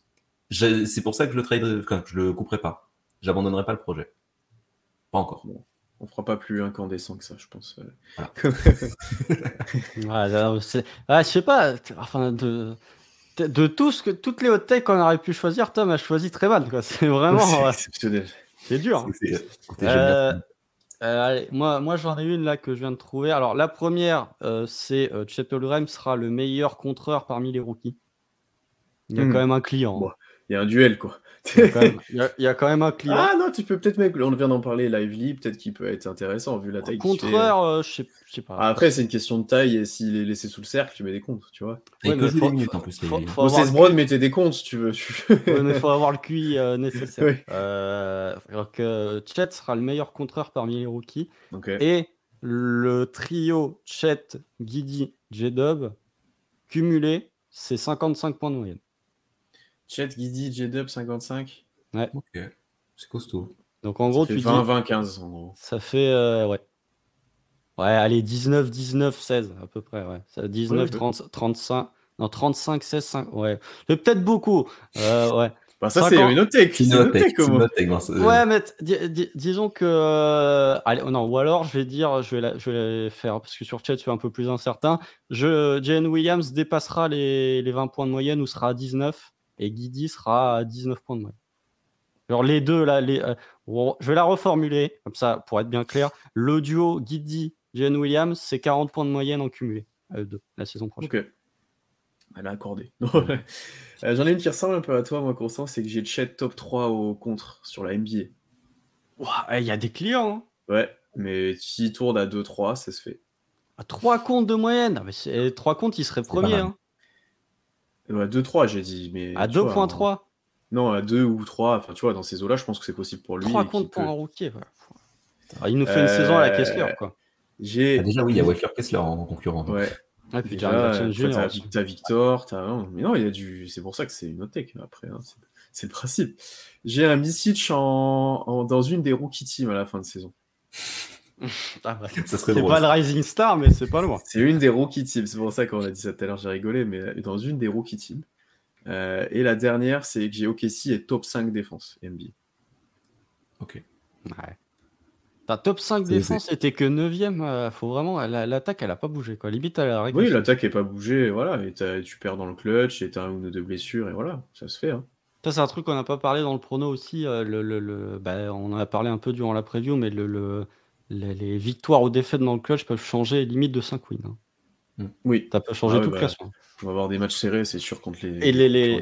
Les tiebreakers aussi, euh, enfin surveiller les matchs. Et vous avez parlé de, de, d'OKC qui avait gagné, enfin qui avait perdu des matchs contre des équipes faibles. C'est juste sur la fin de saison, hein, parce que OKC est l'une des meilleures équipes euh, l'an dernier euh, contre les équipes à moins de 50% de win. C'est justement gagner des matchs contre des équipes à plus de 50% que c'était difficile. Et voilà. Très bah, sinon, moi, il m'en restait. euh, Vas-y. je je m'en ajoute une euh, juste pour, euh, pour nos chauvins, euh, nos chauvins sûrs. Euh, Ousmane Dieng va faire sa, sa place dans la rotation. Voilà. On la cale un peu et ce sera peut-être au poste 5. comme on dit. Elle est haute, celle-là, je sais pas si. Que ce soit une Elle est hot pas tech, si haute, c'est la plus. C'est dur que ce soit une hot tech. T'as, eu que du Dieng et du Man en haute tech là, fais-nous un truc un peu. J'en ai une dernière. Alors, Davis Bertans. Il va faire une très bonne saison, Davis Bertans. Alors, c'est une très bonne saison à l'échelle de Davis Bertans. Donc, déjà, il jouera pas plus de 60 matchs parce que sinon, sa dernière année, elle est garantie. Ouais. Donc euh, financièrement, c'est pas bon. Donc il est, il est un petit peu en contracteur, en fait, techniquement. Même s'il y a une player option à 16, mais il y a euh, que 3 millions, je crois, qui sont garantis. C'est une team, je crois. Ah, c'est une team? Oh, je sais plus. Je crois que c'est une player. Mais non, euh, c'est peut-être une player, mais garantie à 3 millions, donc c'est faut le Ouais. couper avant. Enfin bref. Voilà. Une Dans tous les saison, cas, il n'aura pas 16 millions. Mais du coup, contracteur, la dernière fois qu'il a eu une contracteur, Davis Bertans, c'était plutôt pas mal. Euh, et, en plus, Washington. ouais, et en plus, il sort d'une bonne Coupe du Monde. Donc Mm. en termes de dynamique, sur la pré-saison, là, il a eu un coup de chaud, bon, c'est de la pré-saison, mais on peut, on peut s'imaginer une saison de Bertans à plus de 40% à 3 points et qui se trouve un rôle, comme tu l'avais dit, constant dans, dans, dans cette preview, un rôle à la Muscala, quoi, qui sort du banc de temps en temps et qui nous apporte du spacing. Défensivement, ça va être dégueulasse, ça, il n'y aura pas de surprise. Mais euh, s'il nous apporte des shoots et qu'il shoot à plus de 40%, euh, moi, je, je peux tout à fait l'envisager, ça. Oh, c'est pas une autre texte. Bah, en vrai, euh, Bertans, ça, ça, fait 2-3 ça, ans c'est un que c'est attente la- individuelle. Oui, ça, c'est une attente individuelle de la semaine prochaine. Pour moi, s'il fait ça, c'est très bien, hein, parce que Bertans, depuis 2-3 ans, euh, c'est... il voit pas beaucoup le terrain, quoi. Non, mais il met quand même un minimum dedans. Genre, l'an dernier, il était à- maladroit, il était à 37 ou 38%. Donc, euh, Mm. Ouais. Ouais, mais je te, ouais, mais je te parle quand même d'un rôle un peu. euh, oui, C'est pas, euh, pas il rentre 5 minutes, quoi. oui. Genre sur les 55 matchs qu'il joue, il joue une quinzaine de minutes de moyenne, 10-15. Ouais. Il a vraiment un rôle. Ok, très bien. On reste là-dessus. Messieurs, merci beaucoup d'avoir participé à cette preview. J'espère que cet épisode vous a plu. N'hésitez pas aussi en commentaire ou partout sur Twitter ou autre à, dire vous aussi vos pronos, vos avis, vos line-up, tout ce que vous voulez là.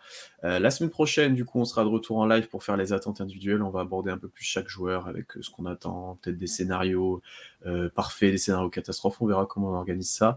En attendant, abonnez-vous partout, toutes les plateformes d'écoute, Twitter, Instagram. Voilà, partout, on va revenir fort avec la saison qui arrive. Il y aura pas mal de contenu. Il y aura aussi une preview écrite qu'il faudra aller lire, euh, Mhm. qui, qui rassemblera un peu les avis de tous les membres de l'équipe. Et puis d'ici là, profitez bien de la pré-saison. Reposez-vous quand même avant la saison. Ça va arriver très vite. Et puis on, on espère un grand Thunder. Et puis à bientôt. Salut tout le monde.